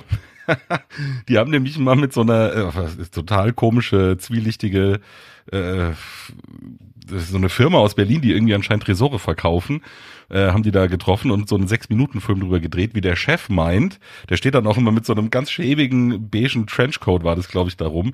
Ja, also sie müssen auf jeden Fall unseren Tresor kaufen, weil alle anderen sind ja sofort aufgeknackt. Hier, meine Jungs werden Ihnen das jetzt mal zeigen, wie schnell sowas geht.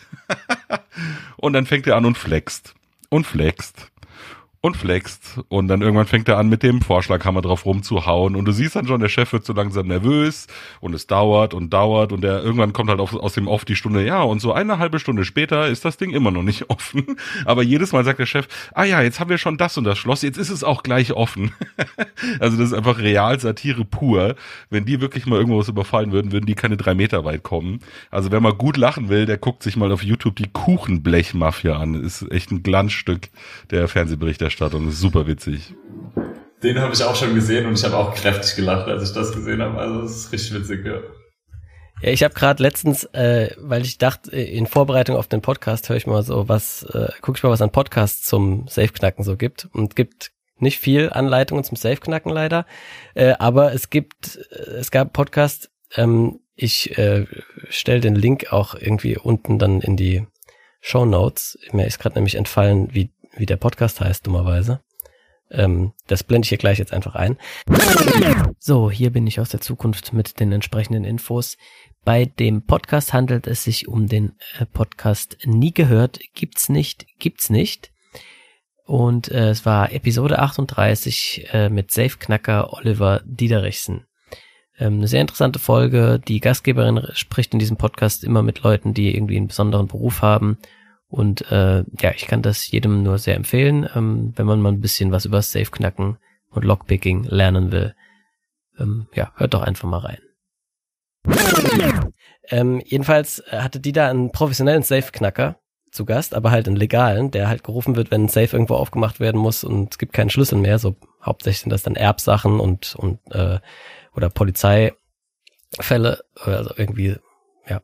Und äh, der meinte halt auch, der ist eigentlich übers Lockpicking dahin gekommen. Das sind auch zwei verschiedene Sachen. Also Schlösserknacken und Safeknacken sind verschieden. Schlösserknacken macht man eben mit Dietrich und so weiter oder irgendwelchen anderen Hilfsmitteln. Und Safeknacken ist halt, wie du es gerade beschrieben hast, Flexen und Bohren und Co.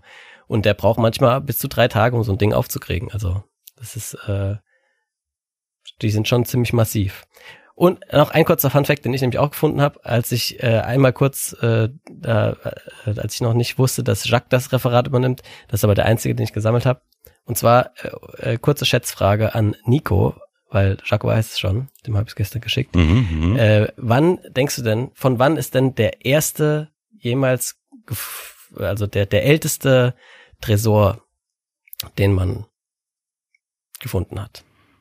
Ja, wenn du schon so fragst, dann ist es bestimmt mit irgendeinem coolen mechanischen äh, Mechanismus dann eben äh, irgendwas aus der Antike. Also ich sag mal, die Ägypter hatten das schon, die hatten ja eh gute Ingenieure. Also sagen wir mal vor 5000 Jahren, 3000 vor Christus. Ja, also äh, Ägypter ist schon nicht schlecht, also beziehungsweise genau richtig. Äh, es war im 13. Jahrhundert vor Christus äh, Mhm, in, mhm. im Grab von äh, Pharao Ramses II. Aber das heißt ja nicht, dass die nicht vor Mhm, 5000 Jahren cool. auch schon welche gemacht haben. Das ist nur der älteste, den sie gefunden haben. Ja, also gibt's schon lange die Tradition des Tresors. Gut, dann gehen wir kurz zu 1986 und machen da so, würde ich sagen, hauptsächlich halt die wichtigsten Facts, die wir so gefunden haben. Ähm, ja, Jacques, willst du vielleicht mal gerade loslegen? Ja, also ich meine, der wichtigste Fakt natürlich Vogel des Jahres ist die Saatkräher, klarerweise. Ja, Ähm, Moment, Moment, Moment, gibt's direkt. Pass auf. Das können wir natürlich nicht in unseren Zuhörern. Das ist einer der schönsten Singvögel, die ich kenne. Kennt man auch, oder? Okay. Ja, keiner krächzt so schön wie sie. Ja. ansonsten würde ich direkt vielleicht noch mit einem kleinen Fun Fact aus dem Jahr 1986 anfangen, oder zumindest für mich Fun Fact. Also Clint Eastwood hat es geschafft, Bürgermeister in dem Ort Carmel zu werden. Äh, Clint Eastwood für mich hauptsächlich bekannt, aber jetzt wirst du wahrscheinlich wieder mein Alter bemerken, äh, Nico. Äh, hauptsächlich aus Gran Torino. Ähm, da habe ich ihn, oder da ist er für mich herausgestochen. Er hat damals mit 72 Prozent die Wahl gewonnen und in diesem äh, schönen Ort Kamel war anscheinend einiges irgendwie komisch. Also zum Beispiel waren Straßenschilder und Telefonzellen verboten und er hat eins seiner Wahlversprechen direkt in der ersten Legislaturperiode umgesetzt. Das war den Verkauf von Speiseeis auf öffentlichem Grund wieder zu erlauben. Ja, wichtig. Ihr lacht, aber das ist wichtig, Jungs. ja. Ja, cool. Ansonsten war. Ja, aber das heißt, du kennst dann Dirty Harry und sowas gar nicht, die ganzen alten. Ja, doch, ich kenne auch noch ein paar andere, aber ich würde sagen, The das Good, the Bad and so, the Ugly. So hätte ich ja übrigens fast am liebsten diesen Podcast genannt, ne? The Good, the Bad and the Ugly. Aber äh, das, irgendwer macht das schon auf Instagram. Wäre auch cool gewesen. Ja. Ähm, ja, aber also Gran Torino ist ja eigentlich schon fast aus der Zeit, wo Clint Eastwood eher Regisseur schon gewesen ist, als jetzt wirklich Schauspieler aufgrund seines Alters. Ähm, Mystic River und so richtig coole Filme sind ja auch von ihm als Regisseur. Ähm, aber der war auch richtig guter Schauspieler in den 70ern und so. Da also mein, ein paar angucken, mein Lieblingsregisseur für eine lange Zeit, heutzutage gibt's halt, irgendwann kann man sich nicht mehr entscheiden, aber einer von meinen Liebsten ist Sergio Leone und der hat viel mit Clint Eastwood gedreht, zum Beispiel die Dollar-Trilogie und der hat mhm, über ihn gesagt, mhm. äh, was er so an ihm zu schätzen wusste, war, dass er hauptsächlich zwei Gesichter hatte, nämlich sein normales Gesicht und dann noch eins mit Hut. Und das war alles, was er gebraucht hat als bei den Cowboy-Rollen. Und, äh, ja. Sehr schön. Ja. Okay. Ähm, ja, soll ich mal noch zwei, drei raushauen vielleicht? Ja, ähm, hau raus, alles was so passiert ist. Genau, äh, einfach, äh, weil es in den letzten Folgen haben wir ja da auch schon drüber gesprochen, also die 80er waren auch irgendwie Zug der Privatisierung des, ähm, ja, der Medien, würde ich sagen. Und am 1. Juli ging der erste landesweite Privatradiosender aus Sendung mit Radio Schleswig-Holstein. Ähm, 1986 war das. Ansonsten habe ich ähm, noch 1986 war die Nuklearkatastrophe in Tschernobyl. Ähm, sicherlich ein prägendes Ereignis in unserer Geschichte. Gibt's auch, wenn wir heute so viel über Film und Fernsehen sprechen, also diese Serie Tschernobyl kann ich sehr empfehlen. Die ist, glaube ich, 2019 oh, die ist richtig so gut. Ja, die ist richtig gut. Da habe ich auch noch paar ja. Facts dazu gesammelt. Die, die hau ich dann gerade kurz hinterher, wenn du da ja, nichts mehr gerne, hast. Ja. Mhm. ja. Also erstens mal, ich dachte immer, das wäre ein Super-GAU gewesen. Übrigens, Jacques, da haben wir doch letztens drüber diskutiert über das Wort, weißt du noch? Ja, ja lustig. Ja, so, jetzt habe ich aber ein totales Kackwort, ne? Ja, aber jetzt habe ich gestern gelernt, das war gar kein GAU, weil ein GAU ist nämlich was anderes. Ich habe den Unterschied nicht so ganz verstanden, aber es war stattdessen ein katastrophaler Unfall, also nicht der größt anzunehmende Unfall, sondern äh, ein katastrophaler Unfall. Und das ist auf der internationalen Bewertungsskala für nukleare Ereignisse die höchste und schlimmste Kategorie überhaupt. Die wurde bisher nur zweimal so einem atomaren äh, Vorfall äh, zugeordnet, nämlich einmal Tschernobyl und einmal Fukushima. Das waren die einzigen Male. Ähm, dann habe insgesamt wurden 218.000 Quadratkilometer radioaktiv verstrahlt, hauptsächlich in Russland, Weißrussland und der Ukraine. Äh, aber es, bis nach Vorderasien und Nordafrika konnte man da äh, erhöhte Strahlung messen. Und was würdet ihr denn denken, außerhalb dieser drei Länder, Russland, Weißrussland und Ukraine, welches Land am meisten verstrahlt wurde? Hm. Hängt ja wahrscheinlich viel vom Wetter auch ab, wie der Wind dann irgendwie gerade äh, stand, weil so atomare Strahlung überträgt sich ja viel über Partikel. Ich kann mich noch erinnern, dass ich damals zum Beispiel auch eine Zeit lang nicht, hin, also da war ich ja vier eben, da, ich weiß noch irgendwie so grob, ich durfte nicht raus auf den Spielplatz, weil sich das ja im Sand dann auch ablagert. Ich habe kein frisches Obst irgendwie gekriegt, keine Äpfel und sowas. Erstmal Kindergarten war, glaube ich, auch eine Zeit lang zu. Also ich kann mich da schon noch dran erinnern. Dementsprechend würde ich fast meinen, das ging vielleicht Richtung Westen der Wind und dann vielleicht Polen, weil es halt Nachbarland noch ist. Ich könnte mir auch vielleicht noch Tschechien vorstellen oder so. Also aber Okay. wahrscheinlich, wenn du es jetzt als Fact dabei hast, ist es wahrscheinlich Deutschland. Nee, äh, guter, guter Gedanke. Also die beiden Länder haben, ich habe jetzt keine genauen Zahlen, die haben auch Zeug abgekriegt, äh, keine Frage. Aber am meisten, und jetzt, Jacques, du hast gerade gesagt, weil ich es jetzt als Fact äh, heraushebe, über welches Land versuche ich ist denn- es Österreich, Genau. Österreich. Richtig. Das ist mein Österreich-Effekt für diese Folge. Ja, äh, also das war mir gar nicht klar, aber das hat wirklich äh, Österreich extrem hart getroffen. In Deutschland Bayern und in Österreich äh, und dann eben Österreich. Also es ist wohl Mhm. nach Südwesten hauptsächlich gezogen und hatte dort äh, ja, das war äh, krass für die ganze Landwirtschaft in Österreich und so weiter, war das äh, ja sehr ja, die haben das äh, noch eine, eine ganze Zeit lang hatten die damit dann besonders stark zu kämpfen. Hm, siehst du, ich habe damals in München gewohnt. Ich bin in München aufgewachsen. Ja, das passt ja auch passt ja wirklich dann. genau zu der Gegend. Weil ich kann mich wirklich noch total erinnern, dass da, da hieß es zwei, drei Wochen nicht rausgehen, drin spielen. Wie gesagt, kein frisches Obst. Äh, Pilze ja sowieso heute noch nicht, die ja oft irgendwie da aus der Gegend kommen. Ukraine, weil die das ja eben dann sehr lange speichern auch Ja. und so. Ähm, also ich wurde von meinen Eltern damals sehr drauf getrimmt, sowas wie Pilze immer nur frisch vom Markt und hier irgendwie heimisch und so und ja nicht irgendwie aus dem Osten. Genau. Äh, habe ich echt noch sehr präsent. Gut, dann äh, äh, zur äh, paar weitere Zahlen. Äh, direkte Todeszahl durch den Vorfall dort äh, waren nur 50 Leute, also nur in Anführungszeichen. Das ist natürlich trotzdem viel zu viele, aber äh, also ich, ich dachte, wenn man so, so an die Tschernobyl denkt, da denkt man, da sind direkt Haufen Leute gestorben. Aber das äh, Schlimme an die, dem Vorfall waren ja eher die Spätfolgen.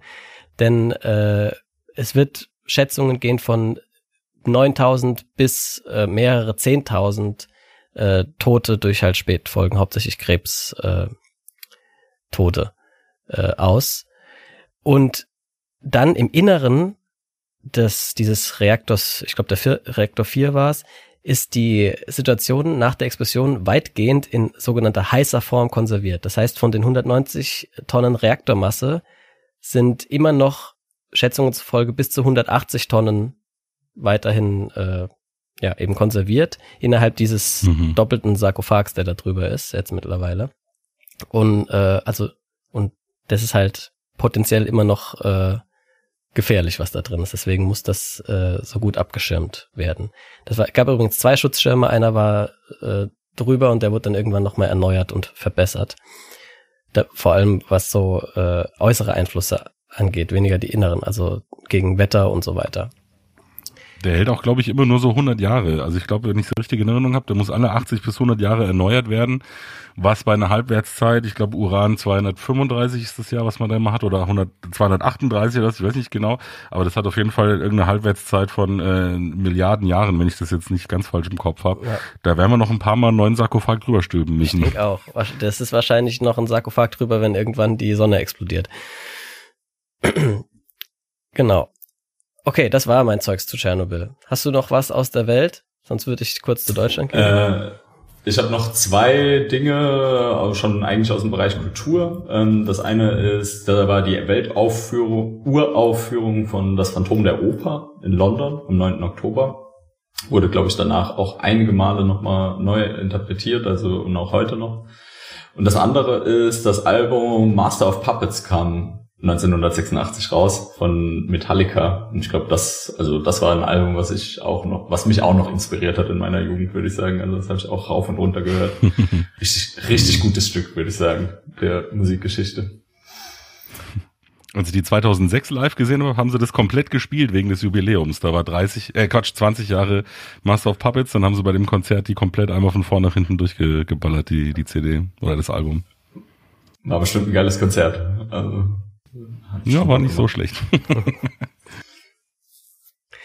Ja, äh, okay, dann äh, gehe ich kurz mal zu Deutschland. Ähm, da habe ich so erst Erziehungsgeld und Erziehungsurlaub wurden eingeführt. Cool. Fand ich erwähnenswert, weil ich bin froh, dass es das heute gibt für, für unsere ganzen Eltern im Land. Ähm, dann habe ich was Lustiges gefunden, und zwar den Hamburger Kessel. Weil- Kann sich jemand vorstellen, was das ist oder war? Immer noch Ach, ist. ich habe das schon mal gehört.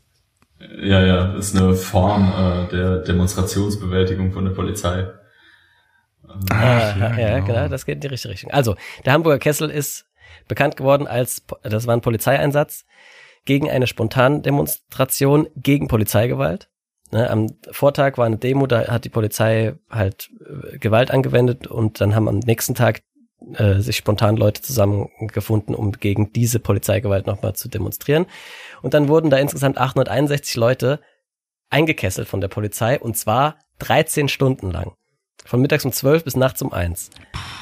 Und äh, denen wurde zum Beispiel bis abends der Toilettengang verweigert, äh, bis die, und die wurden halt alle dann abtransportiert auf alle möglichen äh, Polizeiwachen in Hamburg verteilt.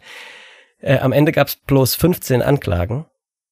Ähm, also wurden 861 Leute festgehalten, um am Schluss 15 Leute anzuklagen. Und ähm, Talking about Verhältnismäßigkeit. Genau.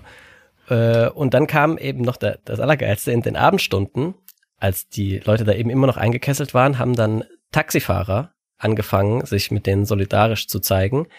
Und äh, ungefähr 40 äh, von ihnen haben dann angefangen, den Eingekesselten helfen zu wollen und haben kostenlose Heimfahrten angeboten und sind da eben in großer Gruppe angefahren kommen, gekommen. Und dann hat die Polizei angefangen, die Taxifahrer und Autos zu attackieren und hat teilweise Glasscheiben äh, eingeschlagen und äh, das Privateigentum teilweise auch, das waren so Privattaxifahrer auch, äh, halt einfach zu beschädigen. Und ja, also kompletter Fail eigentlich. Im Nachhinein wurde der Einsatz dann auch als rechtswidrig eingestuft und die vier verantwortlichen Polizeiführer wegen 861-facher Freiheitsberaubung verwarnt. Äh, und jedem der Eingekesselten äh, wurde 200 D-Mark Schadensersatz zugesprochen. Ja. Wow. Ja. Ja, genau, wow. Hab ich auch gerade gedacht. aber, aber ich dachte tatsächlich, also ich meine, diese Kesselform gibt's ja immer noch in der Demonstrationsbewältigung. Ich dachte, die nennt man auch immer noch in Deutschland den Hamburger Kessel, also diese, diese Art der, wir kriegen eine Demonstration in den Griff. Also ich Kann sein. weiß zum Beispiel von damals dieser EZB-Demo in Frankfurt, da hat man das auch sehr massiv gemacht. Jetzt nicht 13 Stunden, aber vier, fünf Stunden. Ja, es gibt auf jeden Fall paar so Kessel-Ereignisse, also verschiedene Polizeieinsätze, die immer Kessel heißen. Also das ist eine verbreitete Taktik. Die Frage ist halt immer die Verhältnismäßigkeit und wie lang und so. Naja, gut, also das ist äh, alles, was ich äh, jetzt aus, als deutsche Fakten habe. Ich hätte noch kurz was zu Wissenschaft und Technik. Und zwar wurde 1986 die Raumstation Mir ins All geschossen und die blieb da ja auch eine ganze Weile. Ähm, und jetzt noch was Lustiges. Das ist so ein bisschen zu Kunst und Kultur gerade nochmal. Es gab einen Guinness-Bucheintrag für das größte Konzert aller Zeiten 1986. Und zwar am 5. April von Jean-Michel Jarre, äh, anlässlich des 150. Geburtstags des US-Bundesstaats Texas in der Stadt Houston, äh, und der Stadt Houston, genau. Und anlässlich irgendeinem, äh, ich glaube, 25 Jahre Jubiläum des London B. Johnson Square Centers der NASA. So, jetzt meine Schätzfrage an euch. Wie viele Leute haben da zugeguckt oder zugehört bei dem Konzert? Also live, also vor Ort. Wie, wie groß war das Publikum? Hm. Eine Million siebenhundertzwölftausendvierundzwanzig. Ich glaube, das größte aller Zeiten ist bestimmt viel größer. Ich würde sagen 10 Millionen. Okay. Ihr seid beide drüber, aber Nico okay. nur knapp. Es sind also ungefähr 1,3 Millionen Leute, die da vor Ort waren. aber das wurde mittlerweile mehrfach gebrochen. Also das heißt, Jacques war auch schon auf der richtigen Fährte. Das größte aller Zeiten ist nochmal eine Nummer größer. Es wurde unter anderem von diesem Jean-Michel Jarre selbst nochmal gebrochen in den 90ern. Ähm, aber dann halt, ich glaube, insgesamt fünf oder sechs Mal gab es noch größere Konzerte. Und das größte jetzt Stand heute war von Rod Stewart an Silvester in Rio de Janeiro. Und jetzt dürft ihr nochmal schätzen. Oder Jacques, bleibst du bei deinen 10 Millionen? Ja, ich bleibe immer bei den 10. Mhm. Okay. Pff, Rio de Janeiro, Rod Stewart, was ist denn das für eine komische Kombination? Komisch, gell? Es war auch am Strand. Also vielleicht ist als kleiner Tipp noch. Mhm, mhm. Da ist auch, glaube ich, heute immer noch so ein Festival. Äh, ach, was weiß ich, komm, äh, 17 Millionen. Nee, okay, ich habe euch zu, zu sehr gehypt. Das waren ungefähr viereinhalb Millionen.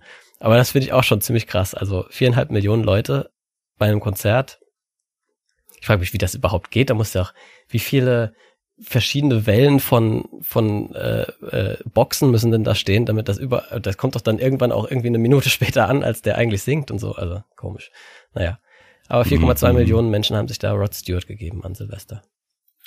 Also wenn du jetzt den Guinness-Rekord noch nimmst, dann habe ich vielleicht noch einen kleinen Fun-Fact aus 1986, auch über den Guinness-Weltrekord. Leider nur ein Versuch. In Cleveland, Ohio, am Ballonfest haben sie versucht, einen Rekord zu brechen für die meisten Ballons, die sie in die Luft schießen auf einmal.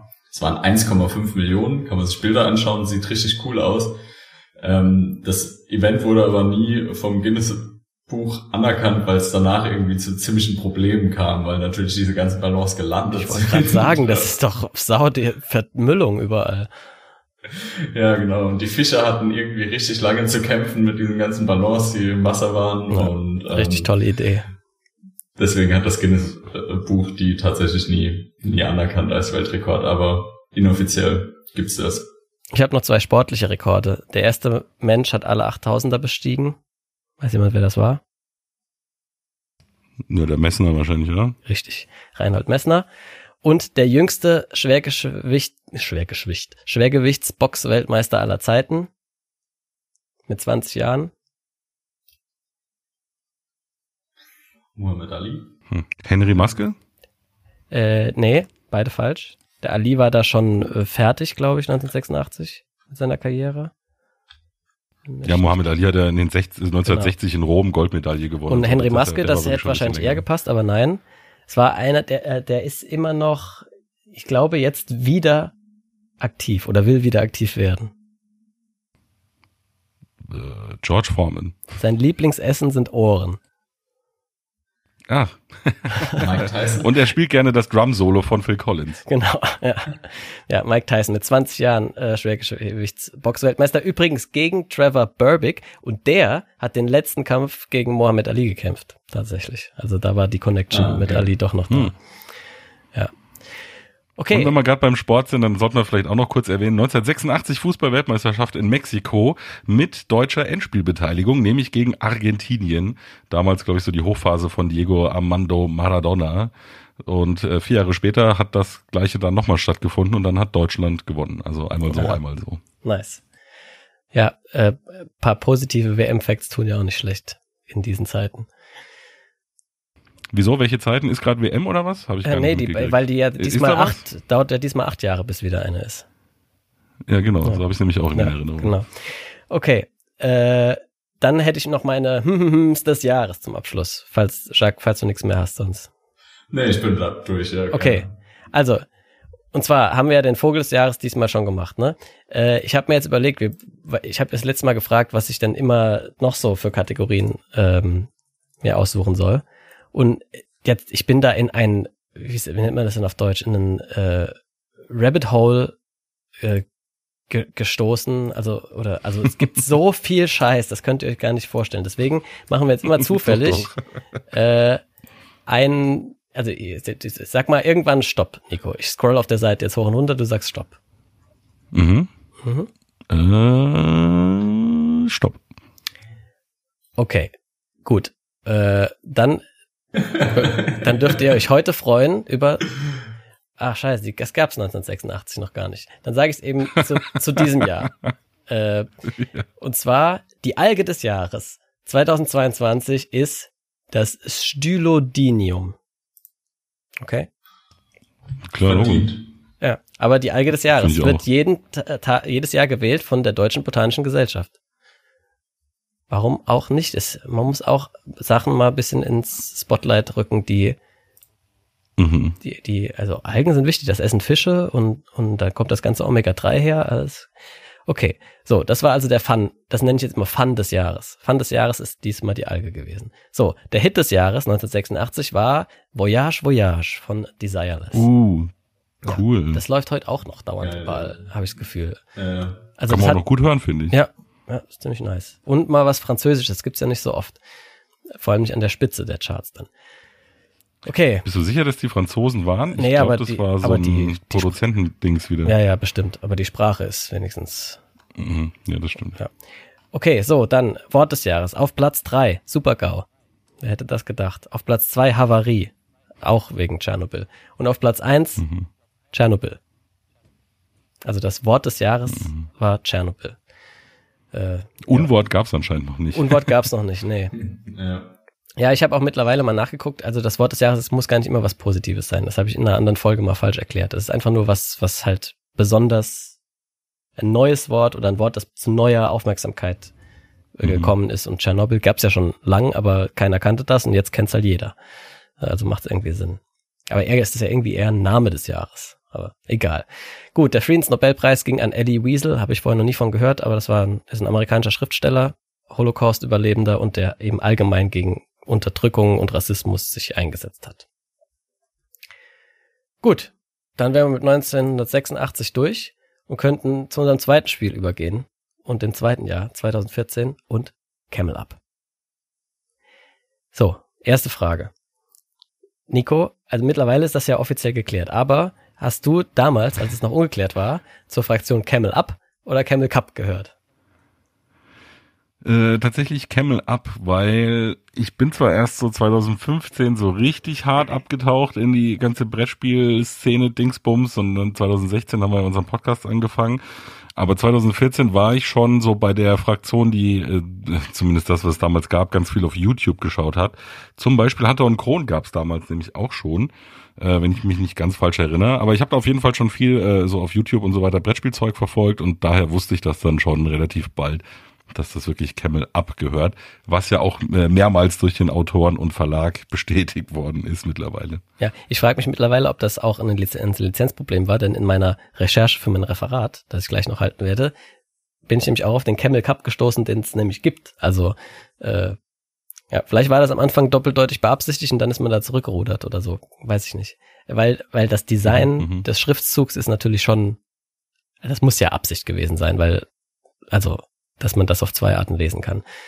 Ähm, mm, wahrscheinlich. Und beides macht ja auch Sinn, weil, wie wir gleich hören werden, äh, das ist sowohl ein Cup als auch Up hat irgendwas mit dem Spiel zu tun. Gut, dann erkläre ich es mal kurz für äh, alle, die das vielleicht noch nicht kennen oder bei denen es ein bisschen länger her ist. In Camel Up ähm, geht es um ein Kamelrennen. Es ist also in dem Sinne ein Rennspiel, allerdings im Gegensatz zu den an meisten anderen Rennspielen hat nicht jeder ein Kamel und versucht damit Erster zu werden, sondern, und jetzt kommt, was das Spiel nämlich eigentlich ist, ist, es ist vielmehr ein Beatspiel, weil wir nämlich auf diese Kamele Wetten abschließen sozusagen. Und das funktioniert so, es gibt Kamele in fünf Farben und es gibt einen ganz tollen Würfel, Würfelgimmick, ein ganz tolles Würfelgimmick, nämlich so eine Pyramide, in der sind für jedes Kamel ein Würfel mit den Zahlen eins bis drei drin und aus denen lässt man dann ab und zu Würfel rausfallen. Das ist eine der Aktionen, die man nehmen kann. Uh, und wenn dann, dann kommt halt dann der grüne Würfel raus und das grüne Kamel läuft zwei Schritte vor oder so. Und das macht man ähm, äh, so lange, bis jedes Kamel einmal gelaufen ist, dann ist die Runde rum. Man kann aber auch noch andere Aktionen äh, machen, wenn man am Zug ist. Nämlich einerseits darauf wetten, welches Kamel diese Runde gewinnt. Also welches Kamel ist am Ende vorne wenn äh, alle fünf Würfel gewürfelt worden sind. Äh, dafür kriegt man dann eben Geld, wenn es stimmt, und Geld sind am Schluss Siegpunkte. Ähm, die zweite Aktion, habe ich ja gerade schon gesagt, ist, dass man so einen Würfel würfelt. Ähm, dafür kriegt man auch ein Geld, also auch ein Weg, langsam an Siegpunkte zu kriegen, kommen. Das dritte, was man machen kann, ist so ein Plättchen auf die, auf die Rennbahn legen, äh, das man hat, mit dem man, wenn da ein Kamel drauf landet, das entweder ein Feld vor oder ein Feld wieder zurückschicken kann, um so ein bisschen Einfluss zu kriegen auf das Rennen. Und außerdem kriegt man dafür auch noch eine Münze. Und äh, zu guter Letzt kann man dann eben auch noch auf den Gesamtsieger wetten. Dazu hat man für jedes Kamel eine Karte in der Hand und kann äh, auf den Gesamtsieger und den Gesamtverlierer irgendwann im Laufe des Spiels eben wetten. Und am Ende kriegt halt der, der früher drauf gewettet hat, auf die, aufs richtige Kamel, mehr, mehr Geld dafür, als wenn man eben nur Zweiter oder Dritter war. Und für falsche Tipps verliert man auch noch mal Geld. Genau. Ähm, Jetzt kommt aber der Clou an dem Spiel oder das, was das Spiel so lustig macht, ist, dass diese Kamele äh, sich auch Huckepack nehmen können. Und da kommt dieses Camel Up eben ins Spiel. Das heißt, wenn ein Kamel auf dem auf einem Feld landet, wo schon ein Kamel steht, dann springt es dem auf den Rücken. Beziehungsweise, wenn das Kamel aus irgendwelchen Gründen rückwärts sich bewegt, dann schiebt sich unter das andere Kamel. Und sagen wir mal, da steht jetzt das grüne Kamel und obendrauf das orange Kamel und obendrauf das weiße Kamel und dann würfel ich den grünen Würfel dann bewegt sich das grüne Kamel und nimmt halt beide anderen Kamele, die es auf dem Rücken trägt, mit. Und das macht das ganze Spiel halt komplett unberechenbar und unvorhersehbar, je nachdem, in welcher Reihenfolge da die Würfel rauskommen. Und äh, so wird's einfach, ja, ein lustiges Spiel. Entschuldigung. Das dann endet, wenn eben ein Kamel schließlich die Ziellinie überschreitet. Und dann guckt man, wertet noch diese letzte Runde wertet dann den Gesamtsieger Wettstapel und den Gesamtverlierer Wettstapel und dann hat irgendwer am meisten Punkte gesammelt und gewinnt das Spiel. Habe ich noch irgendwas Wichtiges vergessen? Hm, Ich glaube nicht, tatsächlich. Es müsste eigentlich alles Wichtige, was man braucht, um es zu verstehen, drin gewesen sein. Ja. Okay, gut, dann gebe ich direkt äh, an dich das Wort ab, Nico. Wie gefällt dir denn Camel Up? Äh, ich mag das tatsächlich sehr gerne. Ich spiele das heute auch immer noch gerne, vor allem wenn es äh, darum geht, ich brauche irgendwas, was wenig Regeln hat, aber eine große Gruppe irgendwie äh, zusammenbringen kann. Mit Erweiterungen, die es ja dann noch gab, da kannst du dann sogar noch eine Kamera nebendran stellen, um Fotos zu schießen, wenn die vorbeilaufen und so. Da ging es ja dann sogar bis zehn. Ich glaube, in der Grundbox ging es bis acht, oder? Stimmt das? Genau. Es acht? Äh, glaub, ja, zwei war- bis Mhm. acht, äh, mit Erweiterung zwei bis zehn. Ja, von Steffen Bogen und Eggert Spiele übrigens, dass wir das auch noch gesagt haben. Genau, ja, mach weiter. ähm, fand ich fand ich wirklich damals schon sehr cool. Also diesen Kniff ähm, zu sagen, da muss ich dir äh, fast sogar ein bisschen widersprechen. Also das ist ja nicht so ganz random. Man kann schon so ein bisschen versuchen abzuschätzen, welches Kamel bewegt sich vielleicht noch wie weit und wohin, weil die Würfel, die schon gewürfelt worden sind, die bleiben ja äh, sichtbar. Also du, Ja. die werden extra zur Seite gelegt und dann weißt du ja schon, okay, gelb und weiß war die Runde schon. Es kommen jetzt noch gelb, blau und rot. Nee, rot ist gar nicht, das war ein Promo-Ding. Äh, die andere Farbe halt. Und dann weißt du ja schon, okay, der könnte jetzt noch laufen, dann hüpft er vielleicht auf den anderen drauf und dann läuft der selber noch und so. Also es ist ja quasi so ein Abschätzen von Wahrscheinlichkeiten. Ja, ne? aber es gibt halt meistens irgendwie acht verschiedene Möglichkeiten, wie das jetzt noch laufen kann. Der kann da drauf Klar. hüpfen, der kann unter den geschoben werden, der andere kann zuerst laufen, bla bla bla. Und äh, ja, also genau. Aber klar, man macht sich diese Gedanken die ganze Zeit. Und das ist eigentlich Mhm. der Spaß an dem Spiel, finde ich. Ne? Ja. Genau, und äh, der andere Punkt, den du gerade schon genannt hast, es läuft dann sowieso nicht so, wie man sich's gedacht hat, weil erstens kommt es anders und zweitens, als man denkt.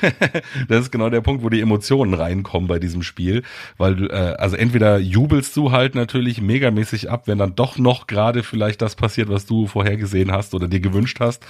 Und umso mehr kannst du natürlich schön fluchen und dich über dich selber ärgern, wenn es halt einfach äh, äh, einfach mal schief läuft. Und ich finde es tatsächlich total charmant, weil äh, ich habe die Erfahrung gemacht, jetzt nicht so ganz kleine Kinder, aber sagen wir mal so, ich meine, es ist ab acht, das trifft glaube ich ganz gut, wenn du so mit acht, neunjährigen spielst, die kriegen ganz intuitiv so ein Gefühl für Wahrscheinlichkeiten. Also die haben überhaupt noch keine Ahnung von der Mathematik, die dahinter steckt, aber wenn die mal gerafft haben nach einem Durchgang, wie, wie dieses äh, Kamellaufen funktioniert, dann fangen die tatsächlich an und überlegen halt schon, hm, ja, da könnte das passieren und hier und da und ich wette mal lieber da drauf. Also das äh, äh, ist so ein Vertreter von, ich würde es fast nennen, Gamification. Ne? Also durch diese nette Verpackung bringst du den Kindern da so ein bisschen Stochastik bei oder halt Erwachsene natürlich auch, ne? Äh, aber äh, die haben äh, halt damit noch keine Berührung gehabt. Und ähm, ja, es ist halt einfach super spaßig. Ich finde tatsächlich nur ähm, acht Leute fand ich dann manchmal ein bisschen zu viel, weil die, diese verschiedenen Aktionen, die du genannt hast, ähm, die sind dann manchmal schnell aufgebraucht. Also du hast halt einfach nur fünf Kamele, die laufen können und wenn du jetzt zu achter spielst, kann es halt sein, dass nach dem fünften schon die Runde vorbei ist und du hast halt einfach noch gar nichts machen können. Sowas kann manchmal passieren. Ähm, das ist dann ein bisschen nervig. Also ich würde tatsächlich immer so vier bis sechs sowas um den Dreh fand ich immer ganz angenehm. Ja, ich, also, ähm, und dann, ja bitte. Ja, also ich, äh, genau, aber äh, du hast ja die Erweiterung schon angesprochen. Und wenn man das Mhm. gerne in großen Gruppen spielt, dann kann ich die komplett empfehlen, die Erweiterung. Da habe ich sogar schon zu zehn gespielt. Weil, weil da ja noch diese anderen Aktionen reinkommen, die das so ein bisschen aufheben. Erstens können, gibt's für jedes Mhm. Kamel nochmal einen extra Würfel, die man in die Pyramide reinwerfen kann. Dadurch dauert die Runde einfach länger. Und, und man kann halt ein bisschen Einfluss drauf nehmen, welche Kamele sich noch weiter bewegen. Und es gibt diese Sache, dass man quasi auf das, was der andere gewettet hat, noch mit einsteigen kann. Das heißt, wenn, wenn die Leute dir, das habe ich nämlich vorhin also nicht so richtig erklärt, man nimmt sich, ich kann äh, wetten, dass diese Runde das blaue Kamel gewinnt, dann nehme ich mir so ein Plättchen und krieg dafür fünf Punkte, wenn es stimmt. Und der nächste, der auch auf das blaue Kamel wettet, kriegt halt nur noch drei Punkte, wenn es stimmt. Und ich kann jetzt eben bei anderen Leuten mit einsteigen in der Erweiterung und man kann sogar äh, die Wette, die man platziert hat, nochmal modifizieren mit so Modifizierplättchen. Also wenn ich jetzt gewettet habe, blau wird erster, kann ich das ändern in blau wird dritter oder vierter oder so. Und dadurch wird das halt ein bisschen, ja, gibt's mehr Aktionen, die und die Runden dauern länger. Also ich wollte nur das kurz, dann wird's doch ein bisschen länger einwerfen, dass man das auch mit großen Gruppen spielen kann, aber dann mit der Erweiterung. Mhm, ja, genau. Also wie du sagst, genau dafür ist die eigentlich super geeignet gewesen. Da wird ja dann äh, auch der, der Parcours noch mal ein bisschen länger, dass es nicht so schnell vorbei ist und so. Äh, was ich auch noch sehr ansprechend finde, außer diesem wirklich hochemotionalen äh, Rennen, ist die Tatsache, wie es gestaltet ist. Also das, das ganze Spiel hat ja quasi so ein Augenzwinkern. Äh, man könnte jetzt hier heute wahrscheinlich acht Jahre später würde man vielleicht sagen, ja, manches ist ein bisschen klischee-mäßig äh, dargestellt auch. Also äh, gibt's ja dann auch weibliche Charaktere, die du äh, spielen kannst, die dann quasi da zum Wetten kommen. Die haben halt dann natürlich irgendwie ein Kopftuch und einen Schleier und so. Ja, oder sie sind aus der reichen englischen äh, adligen Gesellschaft oder so, sieht auch einer aus, die da halt zum Wetten Ja, ja, genau. Also so dieser typische äh, Asienforscher oder äh, Nahostenforscher und so Die weiter. noch, Ähm, aber nichtsdestotrotz, ich finde es äh, mit so einem Augenzwinkern, das ist wirklich eine schöne Dennis Lohausen-Optik, auch vorne auf der Schachtel die Kamele, wie die dann schon so drauf sind und sich gegenseitig fast platt drücken, weil sie aufeinander hängen. Dennis Also das Lohausen, das ist- ist, ey, dieser das ist Typ, der hauptberuflich äh, Podcast-Logos äh, gestaltet, stimmt's? Ja, genau. Äh, hat er bei uns netterweise ja auch gemacht. Vielen Dank nochmal und liebe Grüße an Dennis. ähm, also ich finde, das ist einfach so ein ganz rundes äh, Familienspiel, so, so ein ganz klassisches Familienspiel. Spiel des Jahres ist ja nicht unbedingt Familienspiel, das wird ja immer gern falsch verstanden. Das äh, hat man zum Beispiel 2016, habt ihr ja schon drüber gesprochen, bei Codenames gesehen. Also äh, roter Pöppel heißt jetzt nicht, das muss jetzt unbedingt immer das Kind mit der Oma spielen können, sondern es muss halt einfach ein Spiel für alle sein. Aber jetzt Camel Up im Speziellen ist wirklich auch so ein ganz typisches, äh, würde ich sagen, das schenkt man sich an äh, Weihnachten als Familie und dann sitzen alle zusammen am Tisch und haben dann miteinander Spaß. Das ist so ein ganz äh, klingt jetzt so negativ, aber ich würde fast sagen, es ist eher schon so ein altmodisches Design so ein bisschen, obwohl es sich nicht altmodisch anfühlt. Aber es ist echt so ein ganz klassisches Familienspiel, oder? Würde ich auch so sehen. Also es ist, wie du richtig sagst, jetzt nicht nur mit der Familie natürlich spielbar. Also ich habe es auch schon oft einfach in Freundesrunden am Abend gezockt, weil es halt so, du hast es ja vorhin schon gesagt, das Schöne ist irgendwie wenig Regeln, du kannst direkt einsteigen, in zwei, drei Minuten erklärt und das Spiel macht Spaß. Und dieses Bieten finde ich halt schon, du kriegst Chips, du kriegst das Geld zurück und so, dein Stapel wird immer größer und so. Also es hat schon irgendwie schöne Elemente, die, die einfach überzeugen. Und was du gesagt hast mit der Optik, das gefällt mir auch ganz gut in dem Spiel. Also die sowohl das Artwork von den ganzen Karten als auch von der Schachtel ist echt gelungen dort. Und ich glaube, ansonsten muss ich auch gar nicht viel ergänzen zu euren zwei Ausführungen. Also ein gelungenes Spiel, was Spaß macht, was ich auch immer gern wieder raushol. Hast du denn mal die zweite Auflage gespielt, Nico? Ja, genau, das wollte ich euch nämlich auch gerade fragen. Wir haben ja da quasi ein verbindendes Element zu dem ersten Spiel, was wir versprochen haben. Ähm, also äh, auch das hat eine Neuauflage erfahren. Nee, habe ich tatsächlich nicht. Also da ist ja dann auch so eine Plastikpyramide schon drin, weil ja ganz viele Leute Probleme hatten mit dieser Papppyramide, weil dieser Gummizug, der dir dabei hilft, diesen Verschluss immer wieder zuzumachen, ähm, der ist ja sehr häufig gerissen. Bei mir jetzt zum Beispiel nicht, wenn man halt weiß, einfach man muss da ein bisschen aufpassen, dann geht das auch, finde ich. Äh, aber das war ja so ein Kritikpunkt an der ersten Auflage, dass viele gesagt haben, ja, diese Pyramide, die ist so ein bisschen fehleranfällig. Das ist verbessert worden und ähm, ich finde auch tatsächlich, die Gestaltung gefällt mir gar nicht mehr so gut. Also das ist zwar immer noch so comichaft, es wirkt jetzt aber vielleicht mehr so Indiana Jones mäßig, so in die Richtung vielleicht. Und da, ja, da gefällt mir dieses comichafte aus der ersten Auflage tatsächlich noch besser. Aber sowas ist halt auch immer Geschmackssache. Also ich finde schön, dass der, äh, der Parcours nicht so ein Viereck ist, sondern dass der so ein bisschen geschlängelt ist. Das macht es irgendwie ein bisschen schöner, aber Mhm. ansonsten finde ich die Grafik, grafische Gestaltung von der, vom Original auch schöner. Was ich aber cool finde, ist, dass da eine neue Regel drin ist.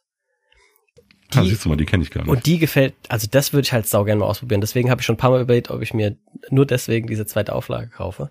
Und zwar gibt's da noch ein schwarzes und ein äh, graues oder weißes Kamel. Weiß gibt's im normalen auch, oder?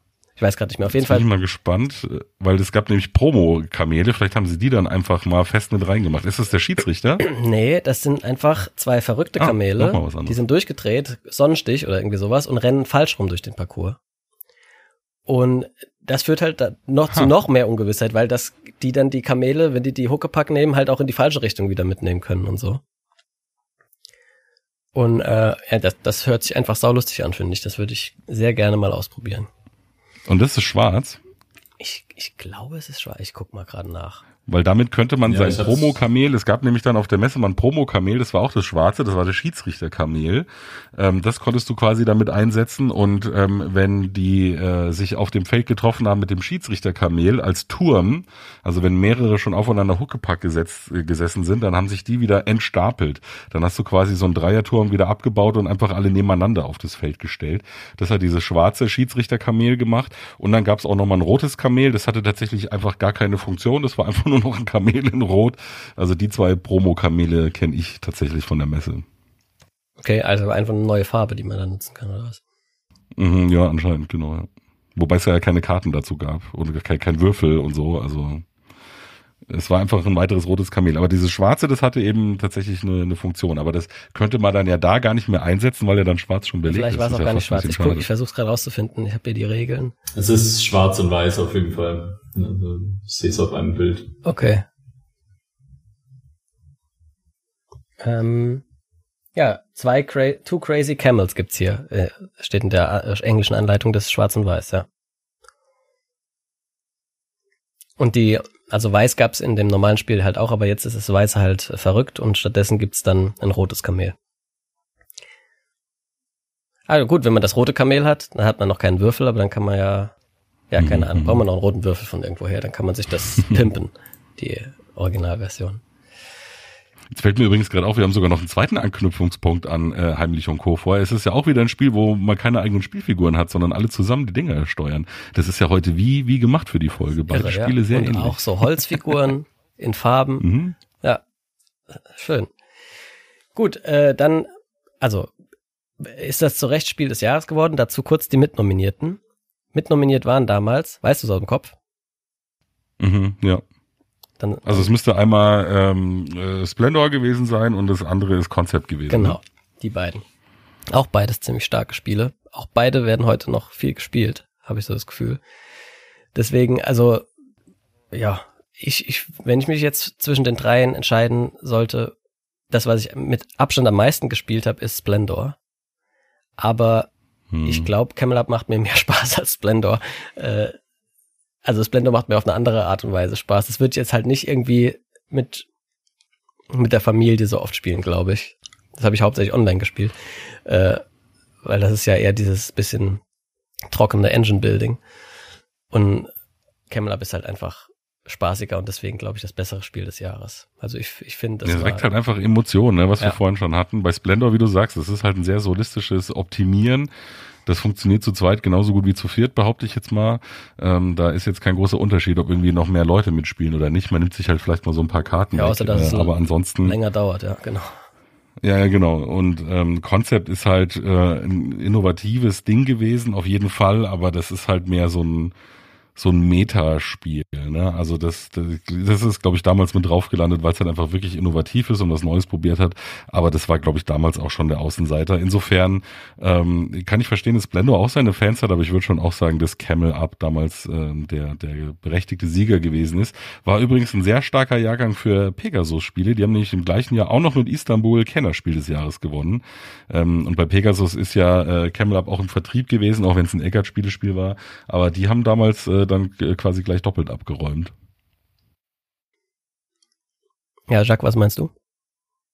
Ja, auf jeden Fall berechtigt. Also ich habe mit Camel Up so viele schöne Runden schon gehabt und ich pack's auch immer noch aus, was du vorhin gesagt hast mit dem Weihnachten. Ich glaube, dieses Jahr an Weihnachten werde ich es auch nochmal auf den Tisch holen. Also weil es einfach genau das richtige Ambiente ist dafür. Als meine Freundin hier nach Salzburg gezogen ist und wir dann, äh, da waren wir gerade so noch am Anfang unserer unseres Brettspiel-Hobbys und haben wir halt verzweifelt Mitspieler gesucht und haben dann ihre Arbeitskollegen und Arbeitskolleginnen äh, genötigt und die haben dann da mitgespielt und so und es war auch ganz cool und äh, aber so richtig gezündet hat's erst, als wir Camel Up ausgepackt haben und dann wurde nur noch Camel Up gespielt, wochenlang.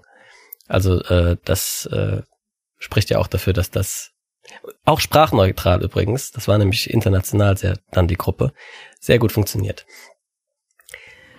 Was ist denn das Besondere bei Steffen Bogen? Wisst ihr das noch? Ähm, nee. Also dem Autoren? Nee, Nee, Der hat nämlich tatsächlich schon zweimal ein Spiel des Jahres gewonnen. echt? Ja, das andere war nämlich ein Kinderspiel des Jahres. Das war dann Schnappt Hubi. Und da merkt man auch, da war ja so ein äh, elektronisches Ding mit dabei.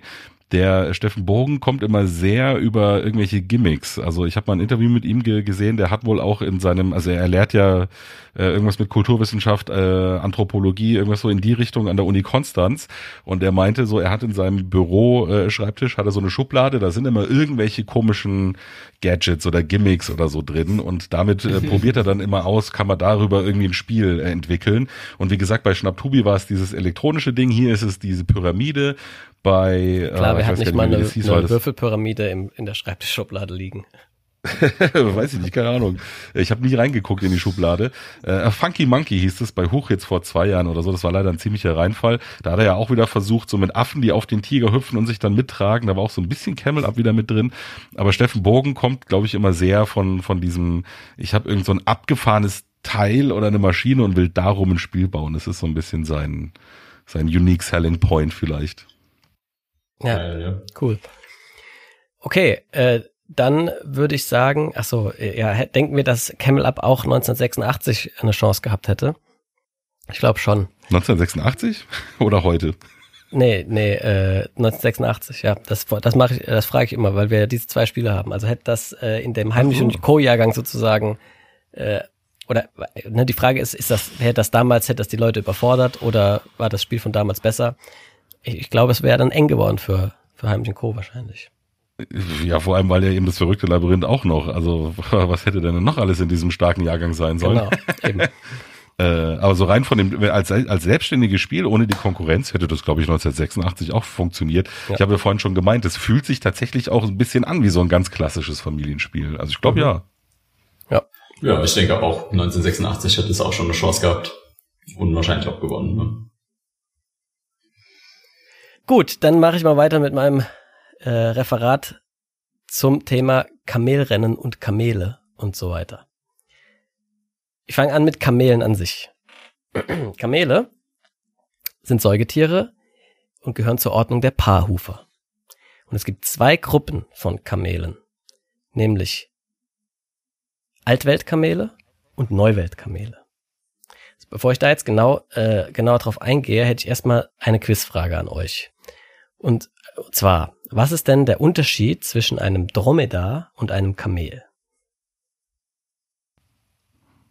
Das sind doch beides Trampeltiere, glaube ich, oder? Das ist der, die Überklassifizierung oder wie das dann heißt. Und das eine ist das mit einem Höcker und das andere ist das mit zwei Höckern, oder? Stimmt das so einigermaßen? Ja, Jacques, wolltest du auch was sagen? Ja, so habe ich es auch irgendwie in Erinnerung, also Ja. die, dass die Höcker die Unterschiede sind. Genau. Äh, ich habe euch natürlich jetzt voll ins Messer laufen lassen, weil ich hatte nämlich früher immer, und ich glaube, das ist auch so der weit verbreitete Irrglaube, äh, dachte ich immer, dass ein Dromedar ein Höcker hat und ein Kamel zwei. Aber was Nico gerade gesagt hat, ist fast richtig, nur musst du zwei Begriffe austauschen. Und zwar sind nämlich Ah, Trampeltier. äh, Und Tramp Trampeltier hat zwei Höcker, ein Dromedar hat ein Höcker und beides sind Kamele. So ist es nämlich. Also Kamel ist die Oberkategorie und dann gibt's eben Dromedare und Trampeltiere. So, aber jetzt gibt's Ist auch so ein geil unkreativer Name, oder? Ja, hier, wir haben ein neues Tier gefunden. Was ist denn das? Ja, pff, keine Ahnung, das Tier und trampelt rum, pff, Trampeltier. Ja, vor allem, als wäre das das äh, augenscheinlichste Merkmal an denen, ne? Als hätten die nicht irgendwie halt noch Höcker. Da hätte wenigstens Höckertier heißen können. Oder, oder, oder, keine Ahnung, hässliches Langhalsgesichtstier oder irgendwas, aber naja. Trampeltiere sind ja, alles sind doch irgendwie Trampeltiere. Elefanten, Zebras, sind alles Trampeltiere. Naja, egal. Hm. Äh, jedenfalls Dromedare und Trampeltiere sind äh, die Altweltkamele, die sogenannten. Ja, das heißt, die kommen in der alten Welt vor, also in Dromedare in äh, Nordafrika, Vorderasien, Indien und so. Und Trampeltiere, äh, die sind hauptsächlich in Asien unterwegs oder nur in Asien. Also Dromedare sind die, die auch so in Nordafrika und im arabischen Raum unterwegs sind und Trampeltiere äh, eigentlich hauptsächlich in Asien. Und Dromedare gibt's auch noch in einem anderen Kontinent und Land, außer Asien und Afrika. Nämlich in welchem? Weiß das jemand? Ja, das weiß ich, weil ich das immer als Fun Fact meinen Schülern erzähle, wenn wir das im Als Englischunterricht als. Thema ja, haben. genau. Nämlich, Will nicht der Jacques noch äh, einen, einen ach so, ja, versuchen? genau, Jacques, versuch mal. Im Englischunterricht äh, vielleicht in Australien noch. Ja, Volltreffer, genau. Ja, Bingo. Da wurden die nämlich eingeführt, um, um dort eben halt die, die, die Erschließung des Kontinents quasi mit Kamelen äh, durchzuführen. Und, und deswegen leben dort auch Dromedare und zwar nicht nur domestiziert, sondern wild. Weil irgendwann hat man die nicht mehr gebraucht, weil es dann Autos und so gab und dann wurden die da in die Freiheit entlassen und war ein Riesenproblem auch. Also das sind ganz, da könnte man ein eigenes Referat drüber halten. Die mussten die dann zu Hunderten abschießen und oder zu Tausenden, weil die sich zu stark vermehrt haben, weil sie ja keine Feinde haben und so weiter. Aber es gibt immer noch wilde Dromedare in Australien. Okay, und die Neuweltkamele, habt ihr da, eine Idee, was, äh, was sich hinter dem Begriff verbirgt? Äh, hast du es nicht gerade schon gesagt? Also das sind halt die in äh, Afrika. Nee, nee, äh, das sind Äh, alles so. Altweltkamele. Das äh, nur die Dromedare Ach so, ach ja, stimmt, stimmt. und die Trampeltiere gibt's äh, in Asien und das Dromedar gibt's überall sozusagen. Aber die Neuweltkamele gibt's Knoten auch noch. Vielleicht, also, was ich noch so ein bisschen denke. Auf der anderen Seite des Mondes. Und gerade auch irgendwie so Bereich Asien denke ich halt manchmal vielleicht noch an Lamas, oder? Genau, also aber sind me- die also auch irgendwie Kamele? Lamas sind Neuweltkamele, aber nicht in Asien, sondern wo ist denn die neue Welt? Die haben irgendwann hat man die neue Welt entdeckt. Da sind die Europäer, Ja, Südamerika halt. genau, Südamerika und Amerika und so. Und eben in Südamerika gibt's auch Kamele, nämlich Lamas. Es gibt noch drei andere. Alpakas? Alpakas. Und wenn ihr die anderen zwei kennt, dann, dann kriegt ihr von mir, keine Ahnung, dann schicke ich euch irgendein Geschenk, weil das habe ich noch nie gehört. Wie heißt denn diese blöde Wolle, aus der die äh, Pullis immer gemacht sind? Ist das Alpaka-Wolle oder gab's da nicht noch ein anderes? es gibt so Schafe noch, glaube ich, oder? Merino. Meinst du das vielleicht? Sind das aber Schafe, glaube ich. Mm, Also ich sag's jetzt einfach Auf jeden mal. Fall äh, das, das Cusco-Lama noch, das verzaubert worden ist. Richtig. Kennt ihr schon, ganz oder? richtig. Königreich von Lama? Ja, ja genau. Eldorado. so. Mega Film. Super. Ähm, Nee, aber keine Ahnung. nee, die heißen Guanaco und Vikunja. Habe ich vorher noch nie gehört. Die sehen auch aus wie Lamas, wenn du mich fragst. Ich habe mir Bilder Mhm. angeguckt. Das sind für mich sind das alles Lamas. Alpakas sind auch Lamas. Ich kenne, ich also äh, ich könnte die nicht auseinanderhalten. Aber es gibt halt vier verschiedene. Das sind Neuweltkamele. Das Besondere an denen, was unterscheidet die von den Altweltkamelen? In erster Linie. Äh, Der Wohnort? Ja, beides richtig, genau. Also die haben keine Höcker und äh, sie wohnen woanders. Gut, dann allgemein weiter zu Kamelen. Was ist besonders an Kamelen? Die sind ultra anpassungsfähig an äußere Umstände. Ähm, erstmal haben die ihre Höcker. In denen können die nämlich Zeugs speichern. Was wird da gespeichert? Flüssigkeit im Fettgewebe. Ja, genau. Und äh, sie bestehen nämlich hauptsächlich aus Fett. Das ist das Wichtige. Also so ein, so ein äh, äh, Kamelhöcker ist voller Fett, nicht voller Wasser. Das ist wichtig. Also in dem Fett wird dann, äh, das dient natürlich der Flüssigkeitsspeicherung, aber es ist eben ein Fetthöcker und kein Wasserhöcker. Ähm, außerdem haben alle Kamelarten im Gegensatz zu anderen Säugetieren keine runden roten Blutkörperchen, sondern ovale rote Blutkörperchen. Und das sorgt für eine schnellere Wasseraufnahme und eine bessere Sauerstoffsättigung im Blut. Ähm, das sind alles so ungesicherte Zahlen, steht bei Wikipedia, aber man geht davon aus, äh, teilweise, dass ein Kamel in 15 Minuten 200 Liter Wasser aufnehmen kann. Alter Schwede. Das ist also so eine Badewanne quasi kurz mal austrinken. Ja, das ist schon, schon krass. Und Ja, außerdem, ohne Dosenstechen spielen gegen die. genau. Und äh, außerdem kann die Körpertemperatur von Kamelen bis zu 8 Grad Celsius schwanken.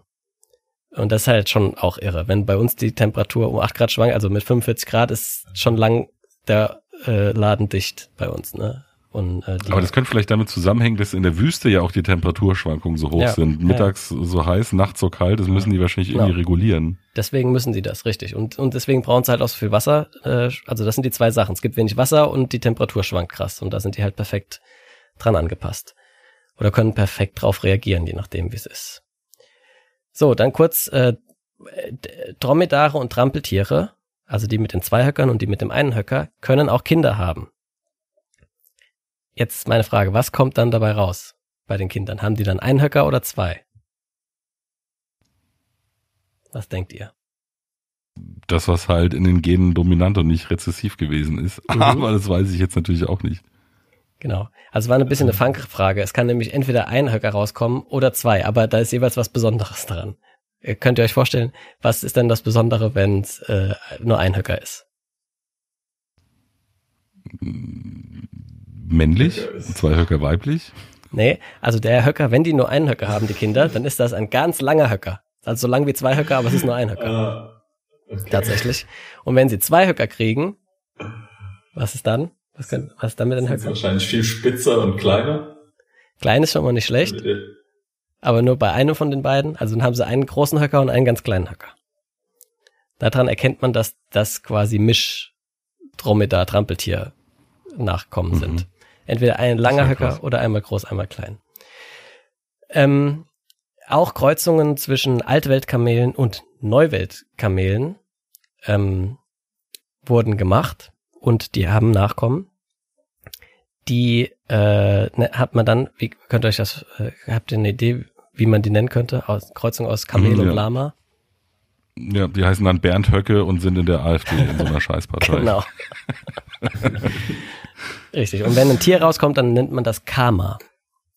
Also wie Kamel und Lama, wisst ihr, so sehr kreativ. Karma, ja. Genau. Mhm. Alle Neuweltkamele untereinander können fruchtbare Nachkommen haben. Und äh, Altweltkamele werden bis zu 50 Jahre alt, die Neuweltkamele nur so 28. Das ist das Älteste, was da gemessen wurde.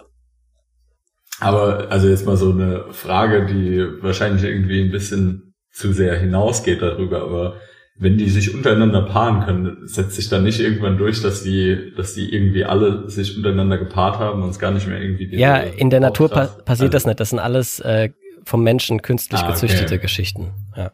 Alles klar, okay. Ja. So wie äh, die Liga und so gibt's auch Löwe und Tiger gemixt und alles mögliche. Das passiert halt einfach in echt nicht. Ich habe aber auch noch eine Champions League Frage. Ja. Und zwar, wenn jetzt die ganzen Neuweltkamele, die können ja alle schlonzen und spucken, können das denn die Altweltkamele auch? Und falls nein, warum eigentlich nicht? Äh, das ist eine gute Frage, die gebe ich an die Klasse weiter, äh, weil ich habe keine Ahnung. Schreibt in die Also, Kommentare. Genau. Ja. Weißt du es? Nee, ne? Nico, weiß es auch nicht. Nee, keine Ahnung, wirklich, nee, war jetzt echt eine Interessensding, aber ich habe noch nie gesehen, dass irgendwie Trampeltiere oder Dromedare spucken, Nee, oder? nee, die haben glaub immer so ekligen, schaumigen Sabber vom Mund. Aber den spucken die Mhm, normalerweise ja, genau. nicht, ja. Keine Ahnung. Oder warum, andersrum gefragt, warum ist das ein Skill, der in Südamerika zum Überleben wichtig ist, dass sich sowas entwickelt und in Afrika nicht? Ja. Das ist irgendwie komisch. Übrigens, das habe ich vorhin noch Ja. vergessen, das mit der Sauerstoffsättigung ist für die Neuweltkamele ganz wichtig mit den ovalen Blutkörperchen, weil die da, Mhm, der ja ja, so klar. hoch leben, ne? äh, Teilweise. Mhm. Klar, ja. Ja. Mhm. Die Altweltkamele haben das aber auch. Ja. Die, ja, das stand dann, das stand da beides so zusammen. Ich weiß nicht genau, aber dadurch, dass die beide veränderte Blutkörperchen haben, nehme ich mal an, dass das beides auch auf die Sauerstoffsättigung sich auswirkt. Jetzt habe ich aber noch eine Frage, was die zwei Dinger betrifft. Und zwar, äh, also bei Menschen weiß man ja, die sind über Afrika, Asien, dann irgendwann äh, rüber in Osten, Beringstraße nach Nordamerika rüber. Wie sind denn, also die haben sich ja nicht getrennt voneinander entwickelt, das glaube ich jetzt nicht, wenn die verwandt sind. Wie sind denn die Neuweltkamele da? Also sind die auch irgendwie dann mit den Kolonisten per Schiff rüber und dann haben sich Lamas da entwickelt? Nee, die gab's doch schon viel länger, oder? Weißt nee, du das? ich ich glaube, also das, das ist jetzt alles nur äh, Guessing, aber wie du sagst, ich glaube, die waren da schon die ganze Zeit. Also die müssen da irgendwann von selbst rübergelaufen sein, so wie Pferde oder oder äh, ja Menschen. Aber wie die darüber Ja, ich glaube, Pferde sind tatsächlich mit den Kolonisten gekommen, dann erst mit den Spaniern. sind, ist es sicher? Ich dachte, das ja kann sein. Das, das kann sein. Ich dachte, die Ah, Ureinwohner ist in Amerika hätten auch schon. Pferde gehabt. Sind die nicht da auch oben übers Eis drüber gelaufen? Ah, keine Ahnung. Das müssen wir äh, einfach äh, Leuten überlassen, die sich damit auskennen und die uns da, dann das in den Kommentaren um die Ohren werfen. Also wir sind Kamele Genau, nach Amerika gekommen. Okay, hier bin ich mal wieder aus der Zukunft zugeschaltet, um äh, die ganzen Fragen hier zu klären. Zunächst einmal Pferde. Pferde gab es schon äh, in Amerika ähm, lange bevor da die Kolonisten hingekommen sind. Allerdings sind sie dort ausgestorben schon vor 10.000 Jahren. Das heißt, die neuen Pferde, die es in Amerika gibt, die kamen da tatsächlich wieder mit den Menschen aus Europa hin. Das waren dann auch andere Pferde, nämlich diese domestizierten Pferde. Ähm, es ist nämlich tatsächlich so, dass äh, schon in der Antike die meisten wildlebenden Pferde in Asien und Afrika und Europa ähm, ausgerottet wurden. Ähm, die letzte im östlichen Europa lebende Wilder zum Beispiel, steht auf Wikipedia, wurde im 19. Jahrhundert dann schließlich ausgerottet. Ähm, das Hauspferd äh, hingegen äh, wurde eben vom Menschen überall auf der ganzen Welt verbreitet und ähm, ist dort teilweise eben auch wieder ausgewildert worden. Genau, die größte Anzahl davon lebt äh, in Australien, den USA, äh, aber es gibt überall wilde Pferde eigentlich auf der ganzen Welt. So, bei den Lamas in Südamerika ist es auch so, dass die dort auf jeden Fall schon vor den Kolonisten hingekommen ist. Denn es gibt äh, archäologische Funde, die darauf hinweisen, dass schon vor 5000 Jahren Menschen Lamas in Südamerika domestiziert hatten. Ja, das heißt, die gibt's dort also dann schon ja noch länger, damit die überhaupt domestizierbar waren sozusagen. Und zum Spucken habe ich auch noch was gefunden. Da lese ich einfach mal kurz vor. Lamas spucken im Regelfall auf ihre Artgenossen und nicht auf Menschen. Wenn ein Lama auf einen Menschen spuckt, weist dies auf, äh, oft auf eine Fehlprägung hin oder das Lama wurde äußerst belästigt oder sogar gequält. Lamas spucken in der Regel, um ihre Dominanz in der Herde zu zeigen, das Rangverhältnis zwischen den Artgenossen zu klären oder aufdringliche Artgenossen auf Distanz zu halten. Dabei beweisen sie eine erstaunliche Treffsicherheit. Meistens wird halbverdauter Mageninhalt gespien, dies allerdings nur in kleinen Mengen. Die halbflüssige, grünliche Masse ist übelriechend, ansonsten aber harmlos und leicht abwaschbar. Gedeckte Lamastuten spucken aber auch Lama-Hengste an, um sie daran zu hindern, sie erneut zu decken. Dadurch lässt sich feststellen, ob eine Lamastute tragend ist. Ein besonders aggressives Verhalten einiger junger, meist männlicher Lamas und Alpakas gegenüber Menschen infolge einer Fehlprägung stellt das Berserk Male Syndrome dar. Es tritt mit dem Eintritt der Geschlechtsreife auf und kann zu aggressivem und vor den Menschen gefährlichem Dominanzverhalten gegen äh, diesem gegenüber führen. Ja, ich meine, das klingt eigentlich so wie pubertierende Menschen eben auch. Äh, da sind wir uns also sehr ähnlich, die Lamas und die Menschen. Gut, aber so viel zu den Sonderinfos. Äh, viel Spaß mit dem Rest des Podcasts. Ich habe noch ein bisschen was zu Kamelen und Menschen. Ähm, also zu den Altweltkamelen und Menschen. Äh, und zwar äh, wurden die zunächst vor allem von den nomadisch lebenden Beduinen als Transportmittel und auch als Nahrungslieferant genutzt, ne? sowohl für Milch als auch für Fleisch. Und jetzt kommen wir ein bisschen zum Thema des Spiels Gut, eigentlich, denn der Kamelsport hat sich dann auch schon ziemlich früh entwickelt, denn äh, die früheste Quelle, die man dazu hat, stammt schon aus dem siebten Jahrhundert, aus im arabischen Raum, ähm, wo also Kamelrennen veranstaltet wurden. Heutzutage werden die hauptsächlich in den arabischen Ländern und in Nordafrika äh, ausgetragen. Also so die, die größten Länder da sind äh, Katar, Kuwait, Ägypten, die Arabischen Emirate, aber auch eben Australien. Und unter anderem gab es auch in Deutschland schon Kamelrennen vereinzelt. Aber Australien ist auch eins der größten äh, Kamelrennländer. Ähm, dort wurden die Kamele eben im 19. Jahrhundert eingeführt und ähm, Genau. So, jetzt zu den Kamelrennen selber. Das ist äh, eigentlich gar nicht so lustig, weil bis vor kurzem ähm, wurden da hauptsächlich eben Kinder als Jockeys eingesetzt. Und das waren nicht irgendwie die Kinder von den Scheichs, denen die Kamele gehört haben, sondern meistens eben Kindersklaven, äh, viel aus Indien, Bangladesch und äh, anderen armen Ländern, die, wo halt die Familien die Kinder als Sklaven verkauft haben. Und ähm, also 2005 zum Beispiel ging eine Schätzung äh, davon aus, dass es 5.000 bis 40.000 irgendwo dazwischen Kindersklaven gibt, die im Kamelrennbereich arbeiten. Und das Ganze bringt halt ein hohes Verletzungsrisiko mit sich. Äh, es gibt zahlreiche ähm, äh, äh, Berichte von äh, Miss Missbrauch, also Missbrauch, der stattfindet unter diesen, äh, äh, in die, an, also von den Besitzern und ihren Sklaven natürlich. Die, die sind teilweise so jung verschleppt worden, dass die gar nicht wissen, wo sie herkommen. Äh, ja, also schlimme Geschichte, was dann Gott sei Dank dazu geführt hat, dass heutzutage das in den meisten Ländern verboten ist. Also es gibt keine Kinderjockeys mehr äh, in Katar und Arabische Emirate und so weiter. Stattdessen, ähm, was denkt ihr, wer das heute macht? Rentner. nee, keine Ahnung. Frauen, schätze ich, junge Frauen. Ja, das hätte ich, wäre auch mein erster Guest gewesen, glaube ich. Aber nee, tatsächlich sind es einfach Roboter. Also die bauen so kleine Roboter, die setzen sie aufs Kamel, ja, ja. Äh, die haben dann ein Funkgerät und können ohne Peitsche. Und äh, die Besitzer fahren neben der Rennstrecke in ihren SUVs her. Ja, ja. Das kann, müsst ihr euch mal Videos angucken. Das ist komplett bescheuert. Da rennen so zwölf Kamele und rechts und links fahren 20 Autos an der Rennstrecke hin und her und die geben denen über Funk Befehle und steuern die kleinen Roboter. Ich muss gerade mal hier gleich Bilder angucken, während du das erzählst. Das ist ja schon abgefahren. Also, es, äh, also wirklich, ich hab- fand's auch. Ja, ich habe mir auch direkt ein Bild reingezogen. Sieht, sieht komplett wild aus. Ja. Verrückt. Genau.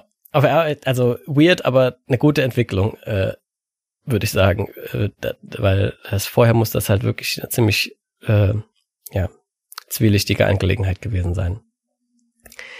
Gut, äh, und diese Kamelrennen, ne, die werden also äh,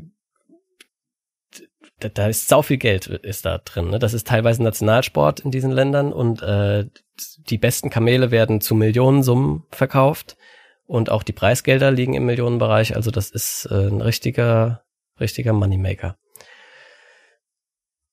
Okay, wie schnell rennt so ein Kamel? Was denkt ihr?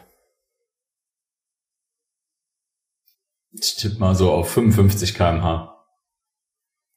55 und Nico, bitte? Würde so schätzen 30 bis 40 vielleicht. Okay, also die können äh, Spitzengeschwindigkeit 65 Kilo, kmh. Okay, wow. Ja, und sie können 40 kmh ungefähr eine Stunde lang halten. Und das ist schon ziemlich krass, finde ich. Ne, Das ist so, Mhm. Mensch sprintet so schnell wie es geht für eine Stunde. Ähm, Hast du einen Vergleich zu Pferden? Nee, nee wäre interessant. Sollen wir mal schnell googeln? Pferd, Spitzengeschwindigkeit. Aber ich glaube, Menschen sind doch auch bei weitem nicht so schnell, oder? Also Usain Bolt hat doch, glaube ich, nur so 20 kmh, wenn der sprintet, oder nicht? Nee, ich glaube, der hat Nee, ein mehr. bisschen schneller. Der ist, glaub ich, so um die 40. glaube ich. Ja. Also Kamele rennen Ah, okay, okay. 70 kmh. Also gar nicht so viel schneller. Der Idiot meint natürlich Pferde, nicht Kamele, Pferde. 70 kmh. Und jetzt gucken wir noch Mensch, Spitzengeschwindigkeit 44. Ach, krass. Jo, krass. Hätte man sich wahrscheinlich auch ausrechnen können, 9 Sekunden, 100 Meter, aber ist ja keiner von uns Mathelehrer hier. Ähm, okay. Vielleicht stimmt's auch gar nicht. Ich rechne es jetzt auch nicht nach. Kann man dann auch in den Ich Kommentaren sagen, da kommt nicht 45 raus, aber ist egal. Ja, genau, vielleicht ist das ja auch nur die, die, wenn man am schnellsten ist, man ist ja nicht die ganze Zeit gleich schnell, ne? Das ja, ja, genau, da muss er erstmal Ja, losbeschleunigen genau. so. Mhm. Okay, ihr Mathe-Versager, dann mach ich euch das mal kurz vor. Eine Stunde hat 3600 Sekunden. Das heißt, 9 Sekunden sind eine Vierhundertstel Stunde. Die schnellsten Menschen der Welt rennen 100 Meter, also 0,1 Kilometer in dieser Zeit. 0,1 Kilometer mal 400 ergibt 40 Kilometer pro Stunde. Okay, aber Kamele sind auf jeden Fall ein bisschen schneller. Ähm, das längste Kamelrennen gab's zu Ehren der Kamele, die bei der Erschließung des australischen Kontinents geholfen haben, in Australien. Das war 3236 Kilometer lang. Und der erstplatzierte Gordon, Gordon O'Connell hat das in 480 Stunden geschafft. 480 Stunden. Ja. Das sind ja 20 Tage. Naja, also die waren ein bisschen Ja, unterwegs. Jo, genau, das war's so zu Kamelen und Kamelrennen. Es gibt da ganz viele lustige kurze äh, YouTube-Reportagen, wenn, wenn wenn einen das bisschen interessiert, wo man diese Kamelrennen mal aus nächster Nähe sehen kann. Und ja, dann würde ich sagen, gehen wir kurz mal noch zum Jahr 2014, was da so in der Welt Eine Sache habe ich noch zu den Ja, Kamelen, bitte. die tatsächlich Hau ganz raus. interessant ist. Wir haben ja die letzten paar Jahre immer jetzt ganz viel mit äh, SARS zu tun gehabt, also SARS-CoV-2 war das jetzt bei uns.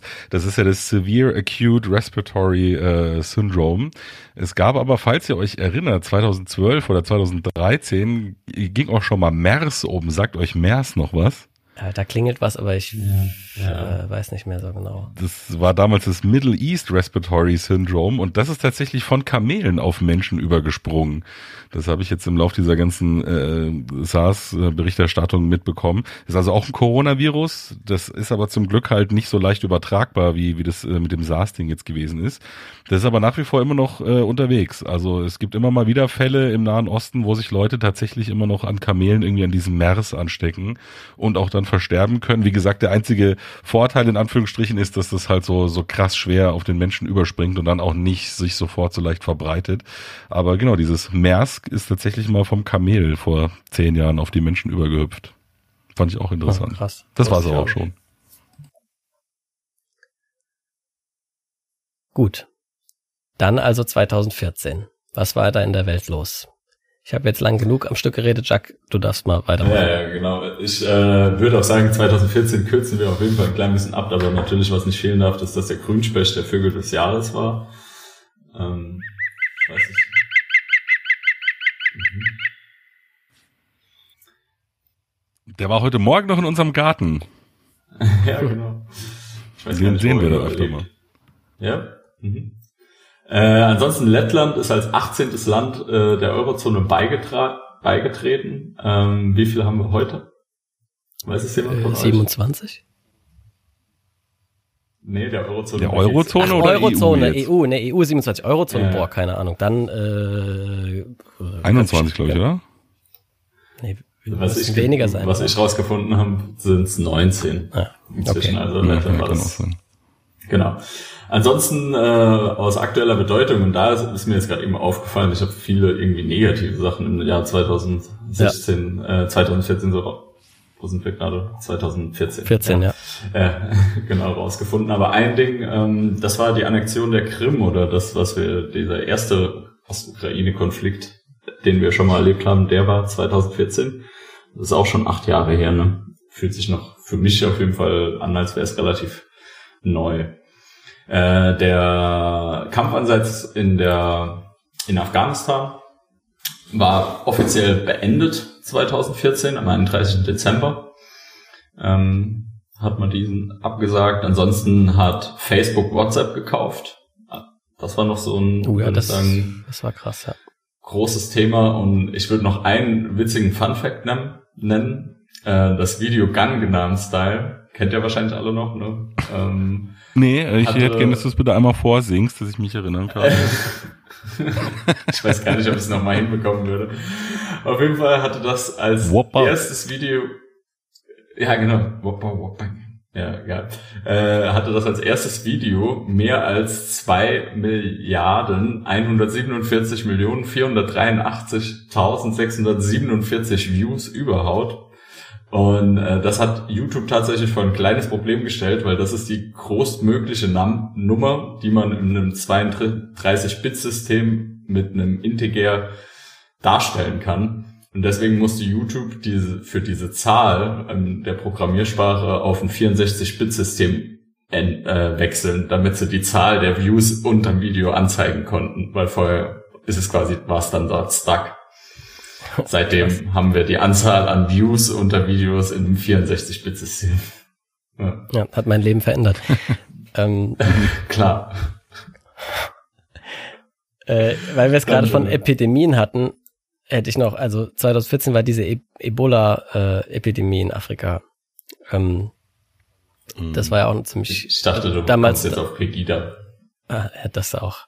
Aber genau, ich, ich, ich, ich mir ist das nur zwei Jahre später. damals äh, so, so, äh, wie soll ich sagen, mir kam das jetzt krass, so krass vor, weil damals hat, hatte ich halt auch diese, ach Gott, diese Epidemie da jetzt in Afrika, das ist immer so schlimm, wenn so Zeugs dort passiert. Und ein paar Jahre später war halt plötzlich die ganze Welt in einer äh, Pandemie dann halt, ähm, wo das, äh, also mir kam das damals viel ferner vor, immer alles als, als es dann ja letztendlich jetzt, wie jeder gesehen hat, äh, tatsächlich ist. Hm, Und, und Ebola ist ja immer noch unterwegs. Also Ja. ich glaube, gerade dieses Jahr war auch wieder ein, ein großer, großer Ebola-Ausbruch in Zentralafrika. Genau. Ähm, dann hätte ich noch was, zwei traurige Sachen, ähm, die äh, Malaysia Airlines betreffend. Ich weiß nicht, vielleicht erinnert euch daran, äh, du hast ja schon angesprochen, es war diese Ukraine-Krise ähm, und in den Anfangstagen dieses Krieges wurde der Flug 17 von den Malaysian Mhm. Airlines über, äh, über dem Kriegsgebiet eben abgeschossen. Eine Da war jetzt Zivilmaschine. gerade das Gerichts, Gerichtsurteil, ne, in den Niederlanden. Genau, die wurden Letzte da, Woche oder vor wurden da zwei. verurteilt, ja. Ähm, 298 Tote wurde von einer russischen Rakete eben vom Himmel geschossen. Und dann im gleichen Jahr, gleiche Airline, gab es den Flug äh, 370 noch. 216 oder so? Äh, nee, 370 hieß der. MH 370, Ah, genau. Und ja, äh, das war halt, das ist ein Flugzeug, das bis heute verschwunden ist. Also äh, das ist einfach vom, ja, einfach nie dort gelandet, wo es landen sollte. Und ähm, ja, das ist einfach eine ganz komische Story, um die sich natürlich mittlerweile auch zig Theorien ranken. Ich habe dann nur mal so ein bisschen zusammengefasst. Ähm, also das war das am längsten äh, verschwundene Flugzeug aller Zeiten, von dem mittler, also wo es am längsten gedauert hat, die Spanne von Verschwinden bis es werden erste Trümmerteile gefunden. Das hat nämlich insgesamt 18 Monate gedauert, bis da das erste so ein Teil vom Flügel, so eine so eine Klappe angespült wurde. Das heißt, man weiß heute auch schon, dass das abgestürzt sein muss, aber man weiß halt immer noch nicht wie. Ähm, als es losgeflogen ist, war erstmal alles normal und nach einer Stunde ungefähr war dann plötzlich die Kommunikation weg. Also es kamen noch normale Nachrichten rein. Die, die, die müssen ja immer in so 25 Minuten Abständen da ihre Daten durchgeben. Und dann plötzlich kam aber halt einfach nichts mehr. Und man weiß halt jetzt mittlerweile durch Ermittlungen, dass ähm, mehrfach der Kurs des Flugzeugs geändert wurde, teilweise durch eindeutig manuelle Manöver. Also das sind Sachen, die der Autopilot auf keinen Fall gemacht hätte, sondern das muss ein Pilot gemacht haben. Und dass die dann am Ende stundenlang einfach geradeaus in die falsche Richtung geflogen ist. Ähm, und ja, als dann eben, man weiß noch über eine Stunde nach dem eigentlichen Landezeitpunkt, wo es also eigentlich hätte landen sollen, noch über eine Stunde später gab es Satellitendaten, die bestätigen, dass es immer noch in der Luft war. Und die große Diskussion krass. bis heute ist halt einerseits, wie der Absturz gelaufen ist, weil es gibt da eine große, es gibt da zwei Meinungen.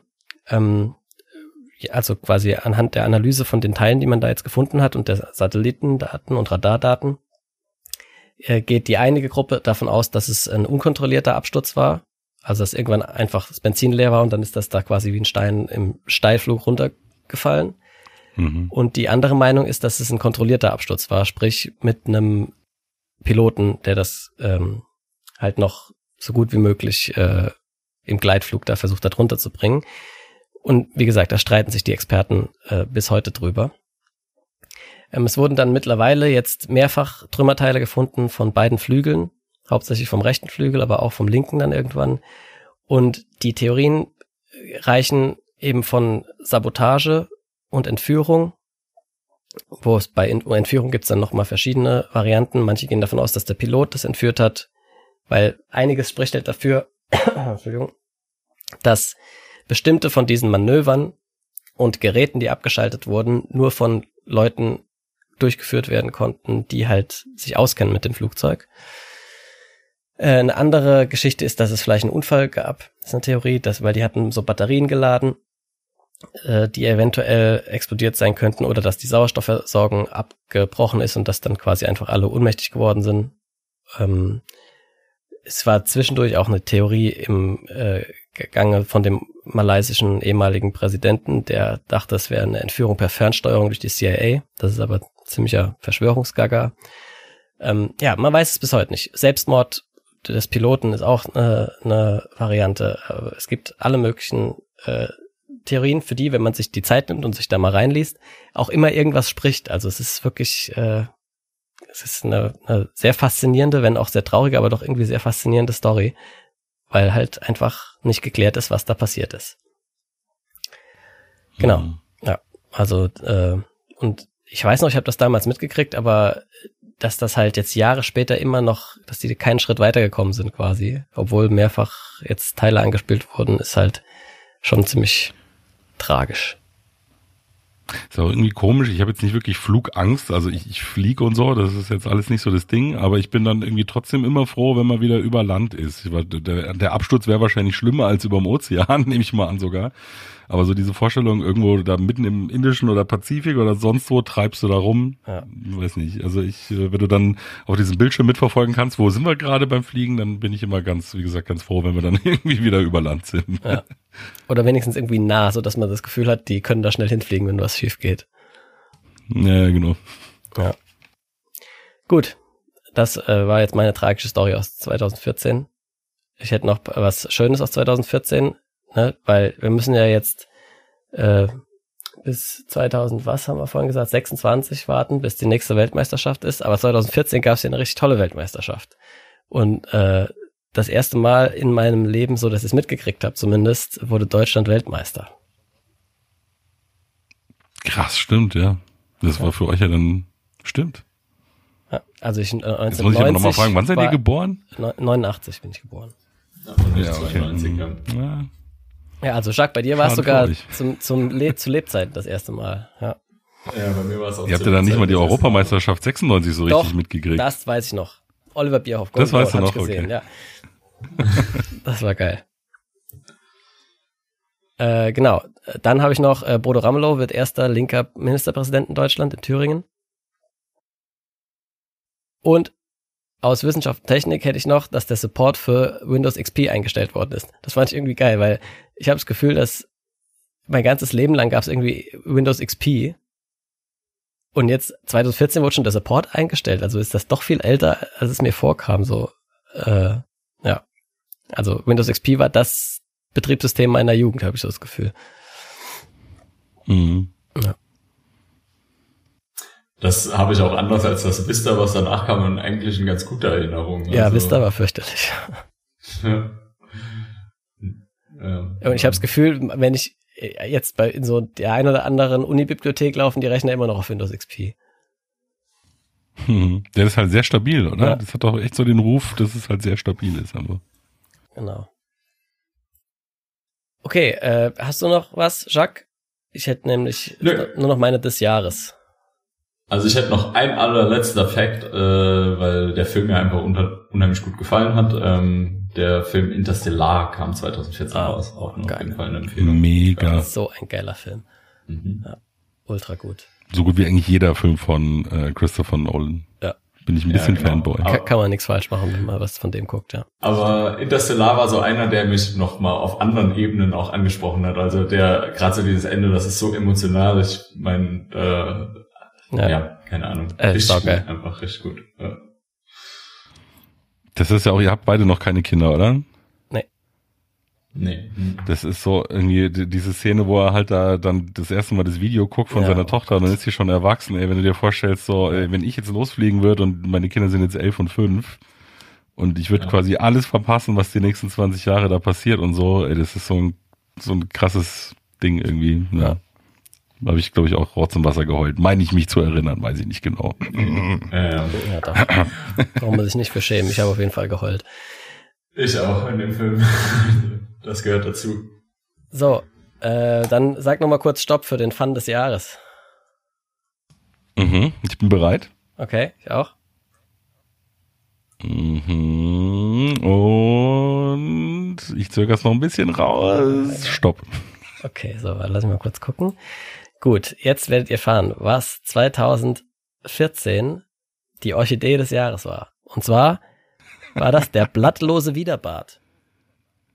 Okay, ich schmeiß gleich mal die Bildersuche an. Ja, der blattlose Widerbart. Jo, schön. Kleiner Funfact über Orchideen. Äh, Wir wohnen ja, falls es euch irgendwann mal nach Blieskastel verschlägt, ich habe ja in der letzten Folge schon gespoilert, dass ich schon hier bin. Ähm, Wir haben hier eine Biosphäre und hier gibt's in unserer Biosphäre, wir sind unter anderem auch für die Orchideen, die es hier gibt, bekannt. Hier gibt's nämlich 60 Prozent der in Deutschland lebenden Orchideen, kann man sich bei uns auf dem Orchideenpfad anschauen. Krass. Gute Jahreszeit dafür ist so April bis Juni. Just saying. Also, Tourismustipp. Wird auch noch gratis mitgeliefert.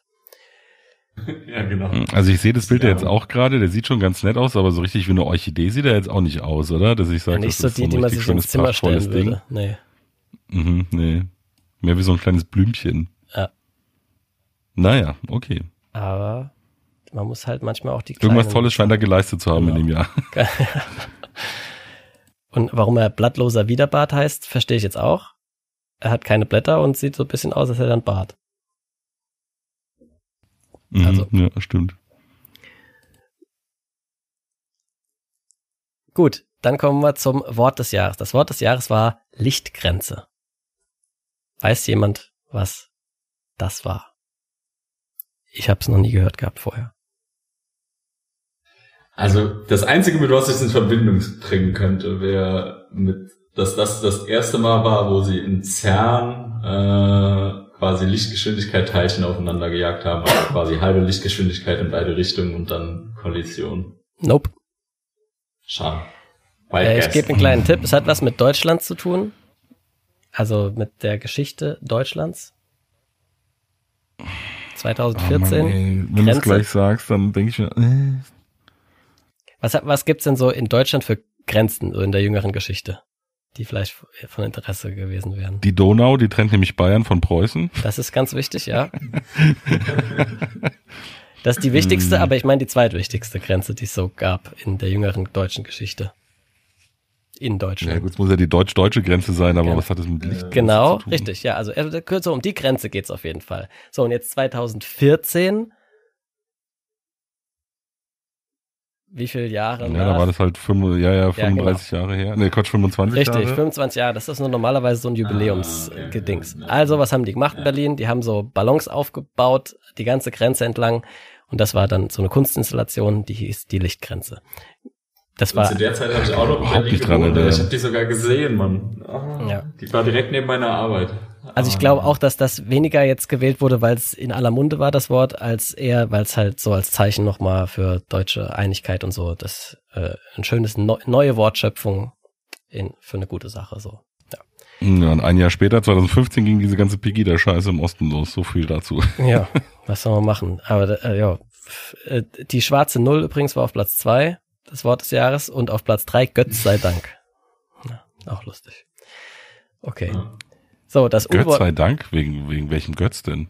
2014. Götze, oder? Götze. Das, Ach, ja, Götze sei Dank. ah ja, das aber macht natürlich halt Götz, Finale, ja. Götz sei Dank, ja. Okay, äh, Unwort des Jahres war Lügenpresse. Also die, diese Scheiße ging schon 2014 anscheinend auch schon gut los. Ähm, Mhm. Knapp zweiter Platz war erweiterte Verhörmethoden. Finde ich auch ziemliches Unwort. Das ist nämlich einfach nur schön für Folter. Mhm. War das im Thema der Guantanamo-Auflösung, Oh, oder? ich habe keine Ahnung, Also- wahrscheinlich, ja. Naja. So, und das Jugendwort des Jahres war nicht Haiwan, was ich bisher ehrlich gesagt noch nie gehört habe. Äh, das ist so aus dem Türkischen, heißt sowas wie Lümmel oder Vieh, also einfach so ein Schimpfwort. Äh, dann auf Platz zwei war Gönn dir. Das äh, benutze ich eigentlich selber relativ gern, finde ich irgendwie lustig manchmal. Und das dritte, was da tatsächlich, tatsächlich gewonnen hat, das ist schon so ein geflügeltes Wort geworden, nämlich läuft bei dir. Ja. Mhm. Genau. Das erste kann ich mich auch nicht mehr dran erinnern. Als Lehrer bist du ja dann doch irgendwie, also hast du die zumindest mal gehört. Äh, Im zweiten Moment hast du dann den Eindruck, ja, sorry, aber das äh, Wort benutzen die Jugendlichen eigentlich überhaupt nicht, was da gewählt worden ist. Ja. Geht mir zumindest häufig so, aber an das kann ich mich überhaupt nicht erinnern. Na, Ich auch nicht. Aber ich finde in dem Fall jetzt, also läuft bei dir und gönn dir, das sind wirklich jetzt nicht so Sachen, die sich mal Langscheid ausgedacht hat, um lustig zu sein, sondern das sind halt, Hm. die, die werden schon viel Und die haben sich auch durchgesetzt. Ja. Ne? Also, beide. noch Und das erste kann man auch heute noch im Dönerladen kaufen, steht immer im Kühlschrank. Ja, ohne H am Anfang. Und mit Ja. R. und viel Salz. Jedenfalls, äh, so, dann hätte ich noch den Friedensnobelpreis, weil ich ihn immer erwähne. Der ging an Kailash Satyarthi und Malala Yousafzai, Yousafzai, so, äh, aus Indien und Mhm. Pakistan für ihren Kampf gegen die Unterdrückung von Kindern und Jugendlichen und vor allem für ihren Kampf für das Recht aller Kinder auf Bildung. Das dachte ich, sollte in einem Pädagogen-Podcast, also Pädagogen-Gastspiel, äh, mit erwähnt werden. Ja, auf jeden Fall. Die Malala, das weiß ich auch noch, die ist ja damals äh, so gruppenvergewaltigt worden mit 16, 17 oder Ja. irgendwie sowas und seitdem äh, hat sie sich dann da äh, für eingesetzt. Ja. Die hat auch ein ziemlich, also die ist ziemlich bekannt, würde ich sagen. Die hat man bestimmt schon mal irgendwie gesehen. Also die war auch wirklich öffentlich präsent mit ihrem Gesicht und so. Ja, genau. Mir sagte auch der Name sofort was, als ich das gerade äh, gelesen habe. So, und dann hätte ich noch die Jahreshitparade Platz 1. Vorhin war es Voyage, Voyage und jetzt geht's steil bergab. Ein Hoch auf uns. Nee, das war Platz 4. Hätte ich auch gedacht, nachdem ich Uh, äh, WM gelesen uh, habe. Das war Platz nur Platz vier 4. sogar. Ja, Platz 2 war Happy von äh, Pharrell Williams. Drei habe ich Mhm, vergessen super und Song. eins war halt auch so ein Lied. Deutsches Lied. Von einer, Ach, hier diese Scheiße von der Helene Fischer. genau. Atemlos. Ah. Ja, Mhm. Der erfolgreichste Schlagersong aller Zeiten, glaube ich. Und Benutze ich immer noch in meinen Erste-Hilfe-Kursen, hat nämlich den Beat für die Herzen- und Wiederbelebung. den Geil. Echt? Oh, saugut. Da, dann hat's ja doch was Gutes, dass es dieses Lied gibt. Ich habe das damals gelernt mit Yellow Submarine von den Beatles im Sanitäter. Ich wollte gerade Ja, sagen, es gibt genau, doch bestimmt Stay. irgendeinen anderen Song, der die gleiche BPM Ja, ja. hat. Das gibt's doch nicht. Ich mach, also normalerweise mache ich's, mache ich's mit Stayin' Alive, ne? Dieses Ah. mm, mm, mm, mm. das kann Ja, man, stimmt, also das passt Beat. auch, ist, ist ein bisschen einfacher, ne? Aber ich nenne atemlos auch immer noch und Highway to Hell. Also einfach weil die Titel Hell. halt alle, alle so, so fragwürdig auch noch zu dem, zu. Genau, alle so gut passen. Dann merkt man sich halt, wenn, Ja, stimmt. Also gut. Atemlos, Highway to Hell muss ich mir merken. Jo, das wär's zu äh, 2014 von meiner Seite. Und von eurer auch, Mhm. so wie sich das anhört. Wir, wir sind ja auch erst bei grad, aber irgendwie, zwei Stunden 20. Also wir haben noch ein bisschen Ja. Zeit. das ist an mir vorbeigerauscht, das Jahr so, jetzt wenn ich mal drüber nachdenke. Außer der WM ist mir da echt Ja, das überhaupt war gar dieser, genau, dieser. Freudentumel der WM, der alles überstrahlt hat, wahrscheinlich. Ja, aber das waren vier Wochen. äh, Irgendwie die anderen elf Monate ist ja auch irgendwas passiert. Also jetzt, wo du das erzählt hast mit den Flugzeugen und so, das wusste ich schon noch alles und Krim. Ach so, äh, Winterspiele waren vorher in Sochi noch. Im Rahmen dessen haben Ja. wir das ja quasi so nebenbei gemacht. Puh, aber Ja. irgendwie, ich glaube, das liegt dran, da äh, hatte ich ja dann schon Kind, da war die Tochter zweieinhalb oder so, ja, so drei ungefähr. Ey, das ist echt, wenn du Kinder hast, dann fliegt die Zeit nochmal mehr an dir vorbei und irgendwie, das ist wie in so einem Rausch halt, wischt einmal vorbei und zehn Jahre sind rum und du hast es nicht mitgekriegt. Das ist so die Anfangsphase noch da gewesen. Mit kleinen Kindern kriegst du irgendwie nichts mehr mitgefühlt. Ja, ist viel Schlafen angesagt. W- Wann immer man Zeit hat, was anderes zu machen, geht man dann lieber schlafen wahrscheinlich. ja. Ja, also cool, Nico, dass du da warst. Das hat mich richtig gefreut. Ähm, hatten wir ja schon lange ausgemacht und jetzt hat es endlich geklappt. Oder jetzt waren wir endlich soweit mit unseren Folgen, sagen wir mal so. Und äh, ja, herzlichen Dank für die Einladung. Hat mich natürlich sehr gefreut. Äh, nachdem ich euch in Berlin im Sommer mal kennengelernt habe, noch, noch viel gerne. ja, hoffentlich sieht man sich auch irgendwann mal wieder, spätestens vielleicht auf der nächsten Spiel des Jahresverleihung. Ähm, äh, apropos, wie, wie viele Spiele stehen schon auf deiner Liste für die engere Auswahl? Äh, ja, Ja, okay, gut.